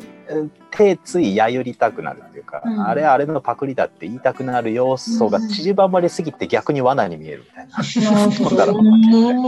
話題にするための仕掛けの楽しませ方の一つということですかでね。一方で表面だけで楽しめるようにできてるし UFO テーブルはそれをさらに極端化した、うん。だから極端化っていうのは一個なんかキーな気するねアニメ界のユウさんが言ってたことそうですね。極端じゃないところがないですから。ですね。あとなんだっけ？エンムさんってさトラウマなんだっけ？あの鬼ってさそれぞれなんかトラウマっていうかなんか人間時代のことを思い起こして死んでいくじゃん。へえ。ああそうかそうかごめんごめん映画は2人しかあーそうか赤田さんも死ななかったからそうですよ。そうだけど、エムさんって思い出せない。なんだっけ？エンムさんって先生カピ先生なんだっけ？M さんは多分ないです。あないの？数少ないトラウマ描かれてないキャラじゃないですかね。大体走馬灯ってさなんか俺が人間だった頃はこんなことだったからさ、みたいなそれは。鬼にもなるはしょうがないよねみたいなうん。うん。エムさんが、なんか、やっつけられて、あの、ちっちゃいかけらみたいになって、で、うん。はいはいはいだんだん灰になって消えていきながら、あの、ブツブツブツブツなんか言いながら死んでいくシーンが映画にもあったんだけど、その時、エムさんがずっと後悔してたのは、やっぱこの無限列車計画が失敗したこととか、あの炭治郎に炭治郎だけでも倒したかったのに負けちゃったこととか、うん。なんかそういう今の戦いへの後悔だけで、うん。うん。あのあとなんかき鬼物事務山っていうのかな、なんかううん。上の人が。だからその人がいっぱい血をもらったのに、うん。なんか成果を出すことができなかったとかなんかそういうことばっかり言ってた、なんか人間だった時のことうはん。言ってなかった、特殊例かもしれません。そうなんや。うん。あでも一つ私漫画だけだったかもしれないけどすごい M さんのセリフ印象的だったのがいつも死ぬのは弱い鬼ばかりだって言ってて。あそれは言ってた、うん。それグッとくるとこあるなって思いました。強い鬼は全然能力があって、まあ、いっぱい殺せて自分は何もできず惨めに死んでいくみたいなところが結構社会人的に刺さっちゃいましたね。なるほど。な、うんうんうんうんなんかやっぱり弱いやつほど策を浪するっていうのが、なんか、ああ、ゆうさんそこでそのズバリと。やっぱ、だって、この M さんと戦った後に赤座っていう恐ろしいやつが出てくるんですけど、映画の中で。赤座の戦い方とか、もう、すごい洗練されてて、あの、美しいかったもん。列車なのはそういうことかな。ただひたすらに強いだけっていう、なんか、あもうそれ以外に何も必要ない。M はいろんな工夫をしないと。あえてその極端漫画はストーリー流れの中で列車になり、煉獄さんがなり赤座が出てくるうんはいはいはい感じなんだけど、映画であそこを切り取った時にその部分を極端化してるのかもしれない。赤座を引き立てるっていうか、うん。でなんていうかな。M さんってうん。なんか割と上昇志向あるじゃん。うん。あのね、あのそうだね、一応頑張り屋さん。その割に無能じゃん。うんわあ、そうさうん。だからさ、なんか、で割と弱気を足してた なんか、あの、割と理想はでかいっていうか、むしろ赤座と同じようなこと考えてんじゃねえぐらい、確かに。理想とか描きたいことあるのに、能力が全然追いついてなくて。多分200人とか40人とかでも多分自分としては大きなことやった気になってんだろうけど、あ、いたたたたあ、そたた。うか。そうか。M さん視点だったとそうです。で、煉獄さん一人に抑えられちゃってるも同然みたいな感じだったもんね。そう、だからなんかちょっとこう夢半ば感というか、能力が、はいあの、足りない。で、足りないうんことは別にしょうがないことだと思うんで、うんうん。なんていうかな、ちょっと不憫な感じするよね。確かに炭治郎たちも足りないじゃないですか、うん無残には。でも煉獄さんが守って死んでくれるでしょ？うん。はいはいはいでも。さ、M はさ、ただ死んだだけになっちゃってたよね。うん。実力通りの結果を享受していくっていう面があったかもね。確かに。ああ、だから死に方の対比もあるのかもしれないね。エムあが死ぬ時の状況と煉獄さんの状況とみたいな。うん。そうそう煉獄さんのねライバルが弱かったら煉獄さんの良さも引き立たないと思ってて赤座を上げなきゃなんないのはえ煉獄さんを上げなきゃなんないからっていうのもあったかもね。あの、鬼たちの。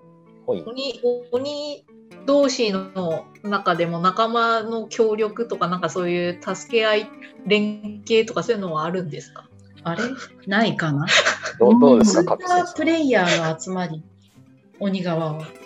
うん。希望はない。その代わり実力があれば入社順を取っ払って昇格をバンバンできる。えうん。ー、実力がある人にはいい会社ですね。そうそうですね。でやれる人にはとてもいいかもしれない。なるほど。そうですね。あちょっと映画界の話になるんですけど、一応、エンムさんにとって、この無限列車はチャン、昇格チャンスみたいな位置づけだったんですよ。そうだったね。確かその直前に鬼のボスから、と自分そのエンムさんと同じぐらいの鬼たちはみんなもうお前らいらないってなって、うん。エンムさんだけちょっと気に入られて、うん。よし、じゃあ俺の血いっぱいやるから、ちょっと鬼狩りいっぱい倒してこい。耳飾りつけた少年をやっつけてこいって言われてのうん。列車だったんですよ。そうなんだ。そうなんです。だから、無惨さんの血をもらうと強くなる。えそうなんですよ。で、確か強い人間を食べた方が鬼も強くなれるんですよね。あーあー、そのあったね。まあはいはいはい。200人の少年をこう人質にして、鬼狩りとか柱を食べたかったんですよ。あだから、なるほどねことをして、自分と列車を一体化させて、うん食べちゃうぞってやったんだと思います。あなるほどっ。たかも、なんかモブばっか食べてもそんな意味ないけど、柱一人分だとすげえパワーアップできるみたいな。あそうだから、いっぱいこう人を殺して、無限列車やべえぞっていう噂を広めて、お鬼殺隊を呼びたかったんだと、こういうことなんだ。おそらく。あ。ああ、エムさ。ん。エムさん、大きな得です。意外と策を浪してましたね。そう。でも全然それでも届かなかったっていう。なるほどね。全然第一段階すら叶えることができなかったんだね。うんかわい弱いから策弱いほど策を浪するというか策を浪しないとまずいという弱さを知ってらしたのかな。ああ、そうかもしれないですね。意外とだったらさ赤座式でいいじゃんもう。そうだよね。自分が弱いからこそいろいろと作戦を練ってそうそう工夫をするわけですよね。だって炭治郎いなかったら勝ってたよね。てか、うんまんまと煉獄さん食えてたよね。うん、そうですよね。ね眠ったまま。うんもしかして炭治郎たちを背負っていたから煉獄さんも最強の力を出せたのかも。確かに。うん。そうやね。守らなくちゃいけないからですね。そう親御さんが強いのはやっぱり子供を守らねばって思う一年がまあ子供が望んでるかは別としてありそうなそういうところにも通じる気がしました面白い。いろいろありますな。ありますね。えー、ゆうべも映画を見てました。久しぶりに言いまおした送。りしております。寡黙なハトと。田中優と空葉とカピバラです。よろしくお願いします。えっと、有酸ポイントの話をずっとしつつ、いろいろと流れでやってましてね。だいぶ話させていただきました。すっきりしてはいはいはいまいりましたよ。うん。なんでしょうね、あの、チャプター、いつの間にかちょっと実は後半に入りかかってるというか、もう書いてるような気がするんですけど、まあ、ユウさんポイントはね、いくつか、ユウさんが好きだったポイント気になって教えてもらいながら、ユウさんがなんかこう、映画以外も見ている、えーうん。鳩や空葉やカピバラに聞きたいこととか、はい。どうなんだろうねみたいにちょっと持ち出したいこととかあれば、その話題に行ってもいいのかななんてはい。やっぱ映画だけ見てたんじゃ、どうしても知りようがないんだろうなっていうこといっぱいあって、なんかうん。そういうのを、あの、原作でもわからないのかもしれないんだけど、ちょっといろいろぶつけてみたくて、えっ、と、まず、えっ、と、鬼殺隊の、あの、一般社会における認知度とか地位とか、あと、もし警察とか軍があるんだとしたら、そう彼らとの関係とかどうなってるのかなと思って。そういうのは描かれるんですか？アニメやここは先生だろう、やっぱり原。作。私もそんなですけど、それもお答えできます。そうなんですよ。なんか、ストーリーとして何回も結構アピールしてくるんですけど、鬼殺隊は政府非公認の組織なんですよ。うーん。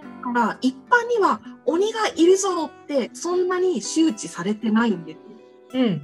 もちろんなんか伝承みたいな形とか、実際に遭遇した人は鬼がいた、鬼がいるかもっていうのは知ってたりするんですけど、うん。鬼が絶対にいていっぱいいて、鬼のボスがいて、それを倒す組織があるっていうのはうん知らない、認めてないってことになっているんです。知らないんだ。みえっ、と、も、えっ、と、黙殺してるってことなんか、一応知ってんだけど知らないことにしてる。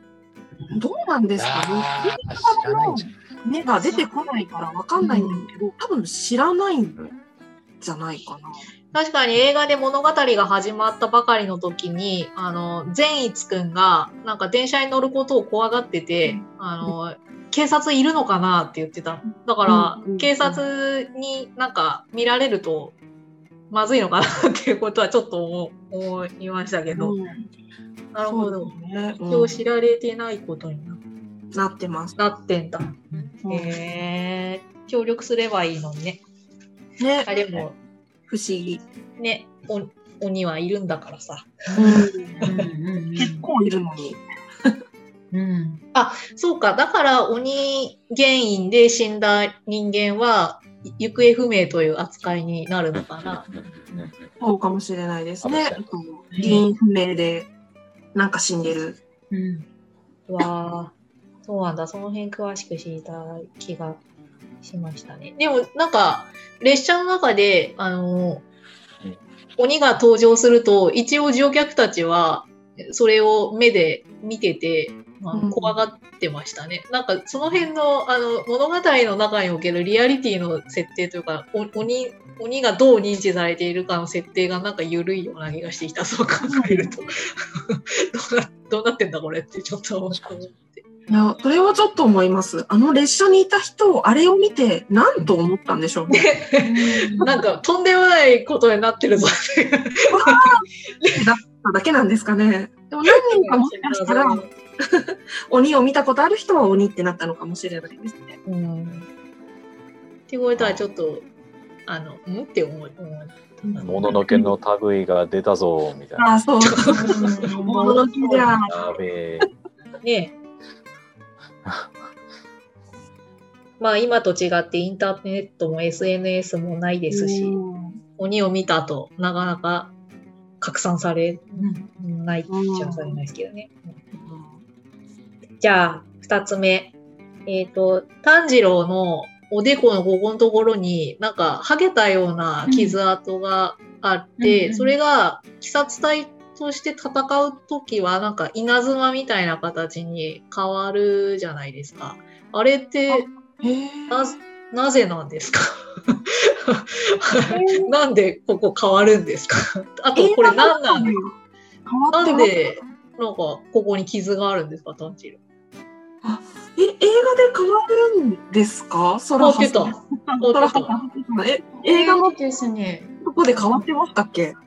一応形が変わるぞって色が濃くなるぞっていうような話は漫画とかで出てたんですけど形が変わるっていうのはなくって、えっと、もしかして形が変わったように見えたのはあの 3D であのアクションをしているのであざの形が同じでも方向が変わると違って見えるっていうのをかなり忠実に計算して書いてらっしゃるって話どっかで読んだことがあるのでもともとちょっとギザギザのあざみたいなものなんだけどうん。見えるアングルに合わせて書いたら稲妻に見えたみたいなことかもしれない。でも明らかに違っていたよ。た。なんか、やけどして、もう毛が生えてこなくなったみたいな感じの、ハゲたようあな常にある。やつ。常にある。ちっちゃい頃やけどしたっていう話出てた漫画でそれが、なんか、戦う時は、本当明らかにハゲた感じじゃなくて、稲妻型になるし、稲妻型っていう言葉は出てきてないけどでもなんか目立つようにはなってたみたいね。あれ、なんて、え、あ、やけどの後なんだ。一応やけどの後やけどなんだけどなんかねあざ強くなるとあざが出る。別に炭治郎だけ。ど柱もあざ出るんですよ。え、うん。で炭治郎が先にあざの力を発現してるっていうことになっとって全体にそれをアニメ上分かりやすくするために何か目立つように変化させてるとは思う。かなそんな設定。うん、よく覚えてんな、そらさん。それが映画の時にもう出てたんだっけな。うんなんか出てなかった。なんかもしかして自覚はないんだけど実際にはもう発言してるっていうことをね。うん伏線で出してたのかもしれない。なんかね、炭治郎が戦ってる時により一層本領を発揮しようとする瞬間があって、うんその時、この稲妻型のあざが、あざになんかピッて切れ目が入って、内側から光るシーンが、一瞬。面白い、面白いなと思う。ああそれは全然認識してなかった。今度見てみよう映画。うんうん、一応映画の後の物語でその傷を発現させることでパワーアップしようみたいなエピソードがあるので、うんへなんかそれの伏線かもねその映画であえて目立たせる、じゃあ、三つ目で、炭治郎のあのイヤリングみたいなやつはどういう由来のものなんですか？なんか、あれはうう右翼ですよ右翼うー危険発言。旭日祈願まで。あの海外では模様を変えてるらしいですね映画のね。あの中国だけじゃない問題になっちゃうお国柄があるのところでは違う絵柄にしてる。中国だけじゃなかった？それ韓国もじゃなかったかな。韓国なんてこった。そんな工夫。書き換えをしている。なるほど。あれは、お父さんもつけているよね。右翼です違う。木原先生お願いしますよ。でもあれの説明ちょっと難しいですね。あの、そう、かまど家、炭治郎のお家が代々受け継いでるネックレスで、へーまあ、その、鬼の始祖、鬼仏寺無惨さんと、最初に戦ったというかな、最初に鬼仏寺さんを追い詰めた人がつけてたネックレスなんです。ネックレス、イヤリングがね。うん先祖じゃないんだよね別に。辿っていくと。あそうですね。つけてた人は先祖じゃないです。うんそう血のつながりじゃないんですよたま。たまかまど家が譲り受けて、うんまあ、他にもちょっといろんなものを引き継いで、代々持ってたみたいな。うんえーじゃあ炭治郎は、えっ、と、自分は自分の家族を殺されて妹を鬼にされて、そのことのために鬼殺隊に入ったつもりだったけど、実はもっと前から、あの、鬼討伐ということと関わりがあったわけだ、ルーツとして。うんと、鬼討伐とは関わりはないんですよね、あんまり。出た人とは全然家系も別なんですけど、まあ、結果的にいろんな巡り合わせで導かれたみたいな感じですかね。えそうなんですよ。そうなんだよー、めっちゃなんかね、そうないとこでスキルの伝承が起こってて、ほうほう。なあのすごい大事な鬼にめっちゃ効果を発揮するタイプの技があるんだけどその技がイヤリングとともに最初にできた人から血筋関係ないところに伝わっていってたっていう話で炭治郎は全然そういうことも知らずに今たまたま戦ってその血筋関係ないっていうのなんかいいね。なんかねちょっと少年漫画だとほら 親がすごかった系多いからさスキルの伝承が大事だったっていう流れは新鮮かもしれない。なるほどね。じゃあ、ねずこちゃんは、なぜちっちゃくなって、しかも幼児化しているんですか？あれは、箱に入りやすくするためですかね。ああ、そうかそうかそうか。なるほど。鬼だからそうですよね。そうやな。箱に入んなかったんだもんね。うん。背負おうとして、ねずこちゃんを炭治郎が、ちょっとこれちっちゃいんだけど頑張って入れるって言ったら、うんって言いながら、2年待って縮んで入っていきました。へえ。ワンって言って入ってる。うん。鬼はみんな大きさを変わることができるんですか？基本的に。え？ー、あどうなんだろう。んじゃないかな。ねずっこ能力感あるよね。う。うんん。あでも便利ですね幼児みたいなのは自我が幼いのはあの鬼になったためらしい元の元の禰豆子はひ、そね相応の自我なのでうん。ちょっとムームーになってるのは鬼になってるうん。えっ、と、鬼ってもともと人間だったんですよね。じゃあ、人間だったところを鬼にされた時、うんみんな鬼鬼としての人生を一から歩むから、みんな幼児化から始まるいやの。そういうわけじゃない。でもちょっと人としての記憶は食うたびに薄れていったみたいなこと漫画で言ってたかもしれないですね。赤座さんもそうなんですよ。うん。赤個人田さ差あるっぽいんです。赤赤田さんも人間だったわけだ。えええトラウマが大変。実はすごい体弱かったのかな。だから強さを追求したとかそういう感じ。さの強さ追求した理由ですか？聞きますカピバラさんが感極まっている。めっちゃ知りたい、赤さんも昔。体弱かった鬼他にいる。へえはいはいはい。雲のやつね。えー、教えてくださいよ、赤さん。いや、それはもうぜひ漫画買ってください。あれが人間だった時があるなんてすごいえよ。もう泣くよ、私。鬼の中で一番好き、ごめん、かぶっちゃったぐらい思わず出てしまった。そうなんだ。うん ほほら、カピバラ先生もニコニコカピバラさんがとうなずいてなずくことしかできないよ。カピバラさんのも燃え袖度がどんどん今上がっていってる。燃え我慢してる。そう。えーえ、じゃあ無限列車は、あのーえ人間たちの社会においてどのような位置づけの交通機関なんですかね？あの、例えば、どこ発、どこ経由、どこ行きとかなんかこう、あの、例えば、えーどことどこを結ぶ大変重要な列車であるとか、なんかそういう、全くね、ない。あのね、そこはね、大して何もいらないから、何の情報も君たちは知らんでいいっていう作り。列車であることだけ分かっていれば。そういうもっともらしさ欲しいんだよ。ゆゆうさん結構そこ気にするね。はい。なんか、いや、私は鬼滅劇場版という映画にはすごくあ満足していてうん楽しい映画だったんだけど、うんやっぱりその、どんな映画が、うん。えー面白いものとして私に来るか、そのなんかこう、条件みたいなもので言うと、うん。1時間半とか2時間とか、なんかその映画のその時間の中だけでもいいから、あの、脇目も振らず、その映画の世界に没入できるだけの、うん。その映画の中だけでいいから、なんか説得力みたいなものを、うん。あのうん。欲しいんですよね。あのはい。疑う、疑いたくない。その世界で起こること。そのために、もっともらしさの積み重ねを私はしてほしくて、でも、鬼滅には満足してる。あの、鬼滅うんがいかにボロボロそういうのを起こしてても、全然私は楽しかった。だから絶対じゃないんだけど、やっぱ必要ですね、それもっと。そういうのないっても、なんかめちゃめちゃ面白いですね。今喋っててちょっと思いますね。でも楽しかったけどね。なんかなじゃあ、最後に、赤座も、あの、もし死ん死ぬことがあったら、あの、縁武みたいになんか最後は、かけらみたいになって灰になって消える運命なんですか？うん。ぜひ原作と今後のアニメを。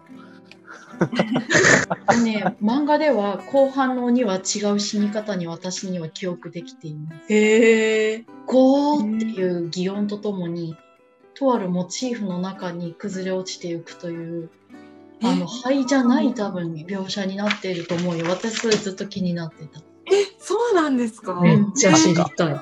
うん。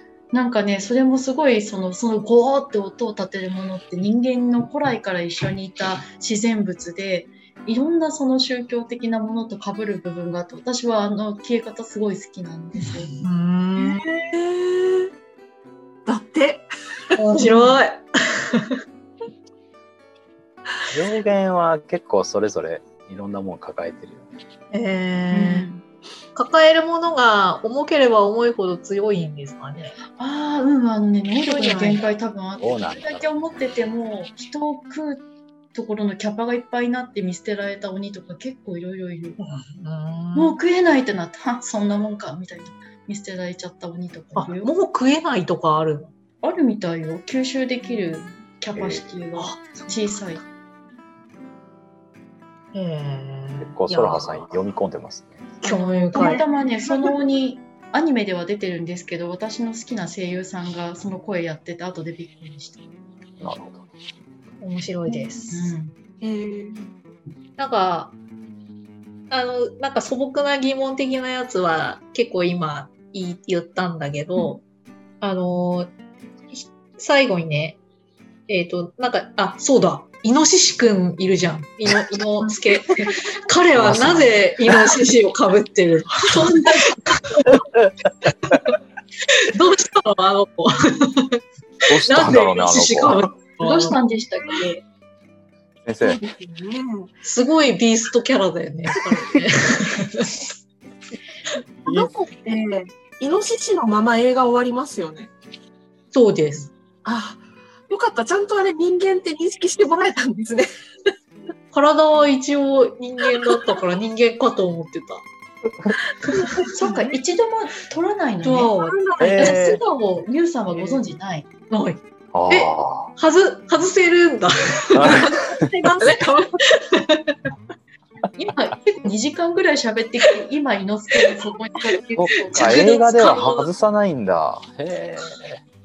そうだそうだ。あの、善逸が、なんか、うん伊之助がすごい、あの、イノシシの顔の上から涙をなんか流してて、で、おお前だって泣いてるじゃんって。なんかその、イノシシの皮から溢れ出てくるぐらい涙出てるし、みたいなこと言ってて、あ、なるほど。じゃあ、変わらんだってってんだって。確かに思った覚えはあります。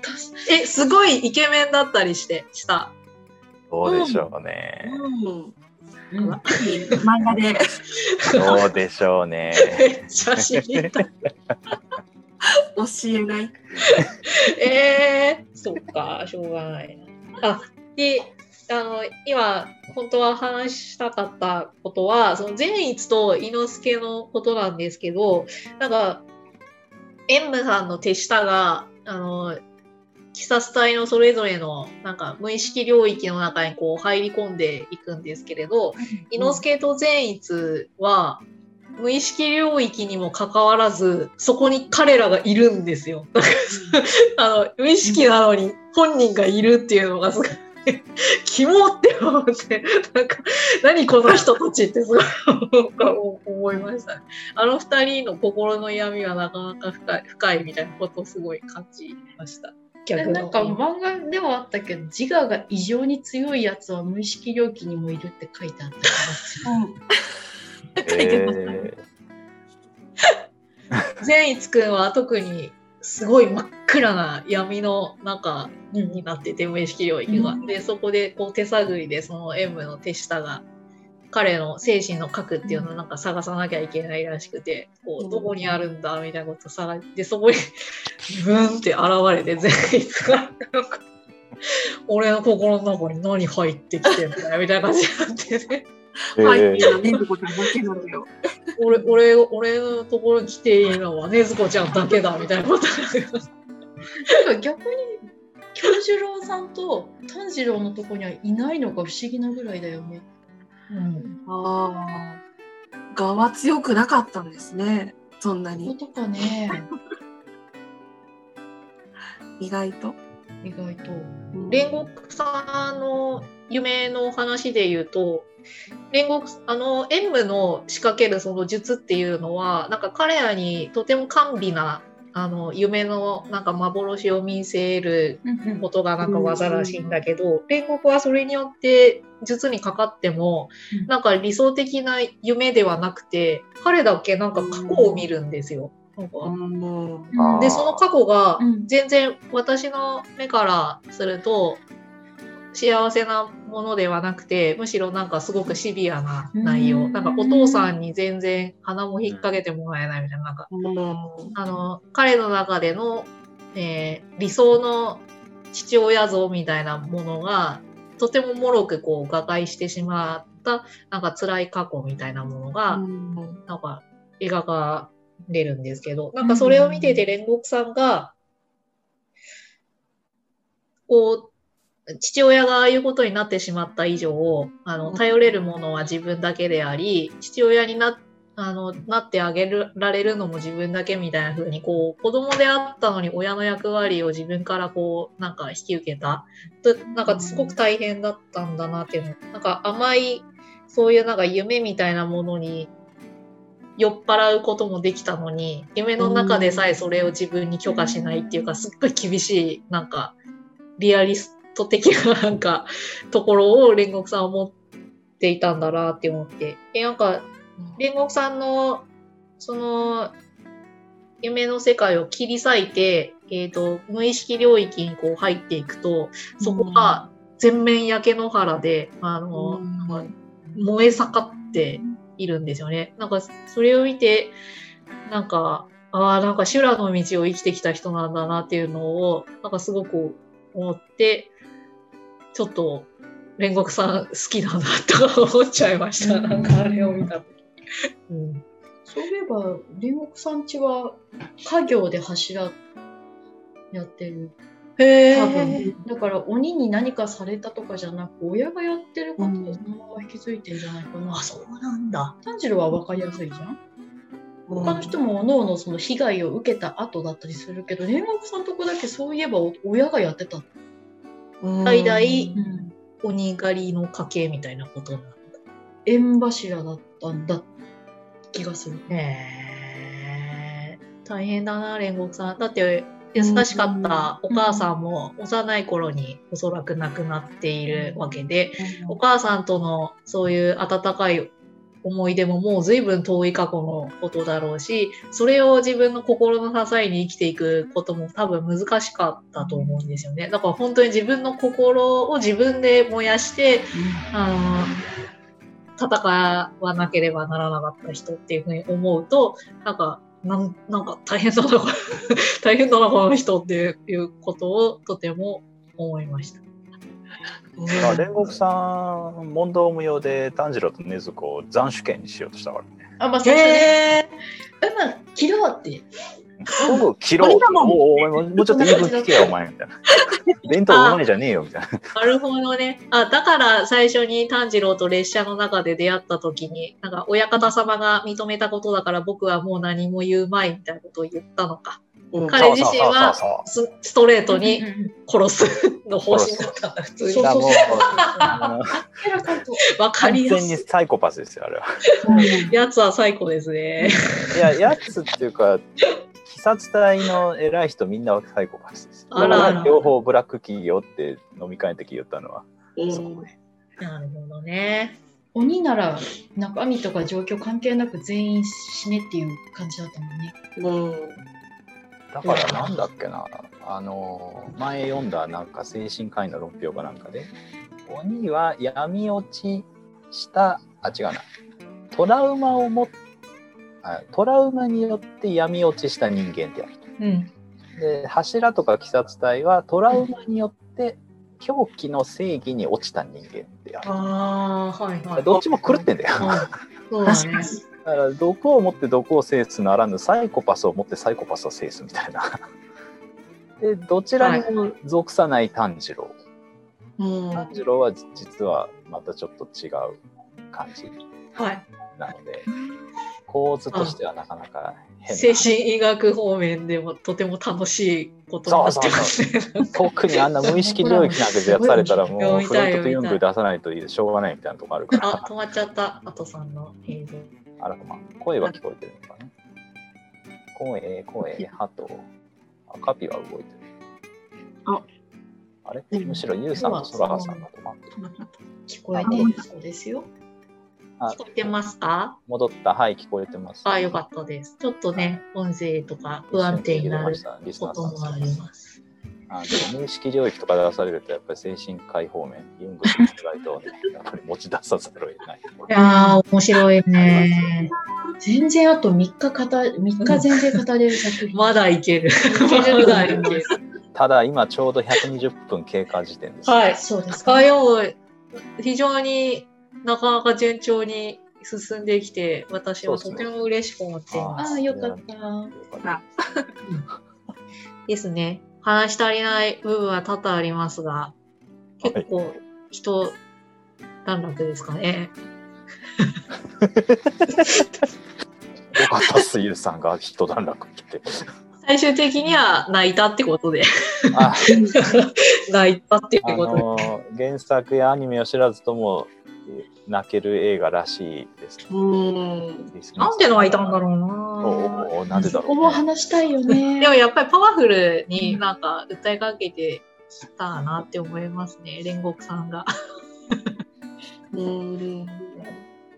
心を燃やせ。そして泣け。ね。でした。はい、ゆうべをも映画を見てましたという番組を今ね、えー脱線、脱線しまくりでお送りしております。ね私は寡黙な鳩と言います。田中優です。ソラハです。ハピママです。カピバラさん。イエース。では、ゆうさん、そろそろはい。なかなか良い時間になってまいりました。ここまで聞いてくださっている方がどれぐらいいるか。寝落ちをなさっているか、何か突っ込みたくてしょうがなくなっているか、そうだね。いろんな意見とかもらえるといいね。すいません、好き勝手喋っちゃいました。ね本当にね。いや、でも楽しかった。じゃあ、そうですね。まあ最終的には2回見て結局泣いたという結論でした。うんじゃあ、最後に、えはー皆さんになんか一言ずつおいただいて、お開きにしたいと思います。そうしましょう。はい。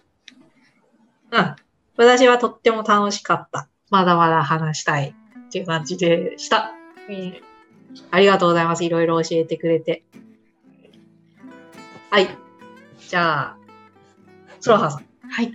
えー、4時間ほど前に近所の工務店のおじさまと喋っていたんですが、おじさまと鬼滅談義になりまして、そのおじさまの鬼滅論をお話しするかもって予告しておきながら、今回全然出さなかったことを、あの、うん、工務店の、うん、おっさんに対して大変申し訳ございませんでしたと お伝えしておきます。すごい知りたい。工務店の方の鬼滅解釈。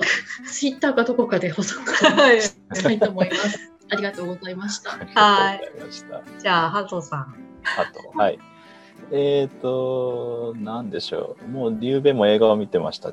第14回ぐらいかな。うん。初めてここまでのメジャー作品を取り上げたのではないかと。ね。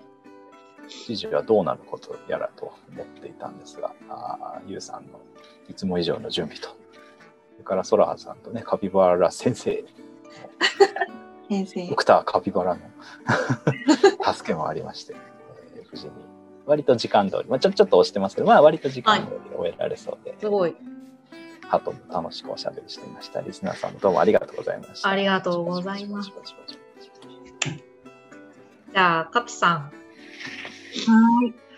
本当に楽しかったです。ここで止まると止まっちゃったいうライブだとね、こういうことありますね。映像が止まあれっちゃった。カピ聞こえてる？よ。聞こえてますよ。聞こえてます。うん聞こえてる聞こえてる。あの、多分ソラハユサイドが止まったんだあ、触っちゃったか。じゃあ、喋ろう。本当に楽しかったです。ありいろんながとうござネタ提いました。供してくれます。あ、そう、なんかね、今映像がね、止まっちゃったんです。うん、今大丈夫よ。今戻ってます。戻ってる。今は戻ってる。はい。ありがとうございます。ありがとうございますやしていこうねで締めたいと思います。はい。えどうも。カピのカピの、あの、終えてみて、聞こ聞き逃しちゃった。あ、私の感想ですか？はいはいはいはい。はい。そうですね。なんかこうやっていろんな解釈とか、あと好きな人だけじゃなくて、うーんって思った人も、そのうーんポイントを話せるっていうのが、あこれだけ鬼滅が愛されているところなのかしらと思います。とにかく私は煉獄さんが好きなので、煉獄さんグッズをこれからもたくさん買い集めたいと思います。集めていただきたい。まあでも、なんか話しがいのある映画だったよね。うん、うんうん本当に。すごい、もう一回見てもいいぐらいな感じです。はい。でした。じゃあ、ちょっとそろそろお別れの時間になりました。えー皆さん、えー、随分かかっちゃいましたけれども、最後までお付き合いいただきどうもありがとうございました。で、どうもどうもまたね、ございます。聞いていただけたら嬉しいです。ほいじゃあ、えっと、お別れに音楽を、えー流して、えーさよならしたいと思います。えージプシージャズユニットツイストジャムズの七しの歌という曲をお届けしながらお別れしたいと思います。じゃあ、今回もどうもありがとうございました。ありがとうございました。またねまたねまたねバイバイ。バイバイ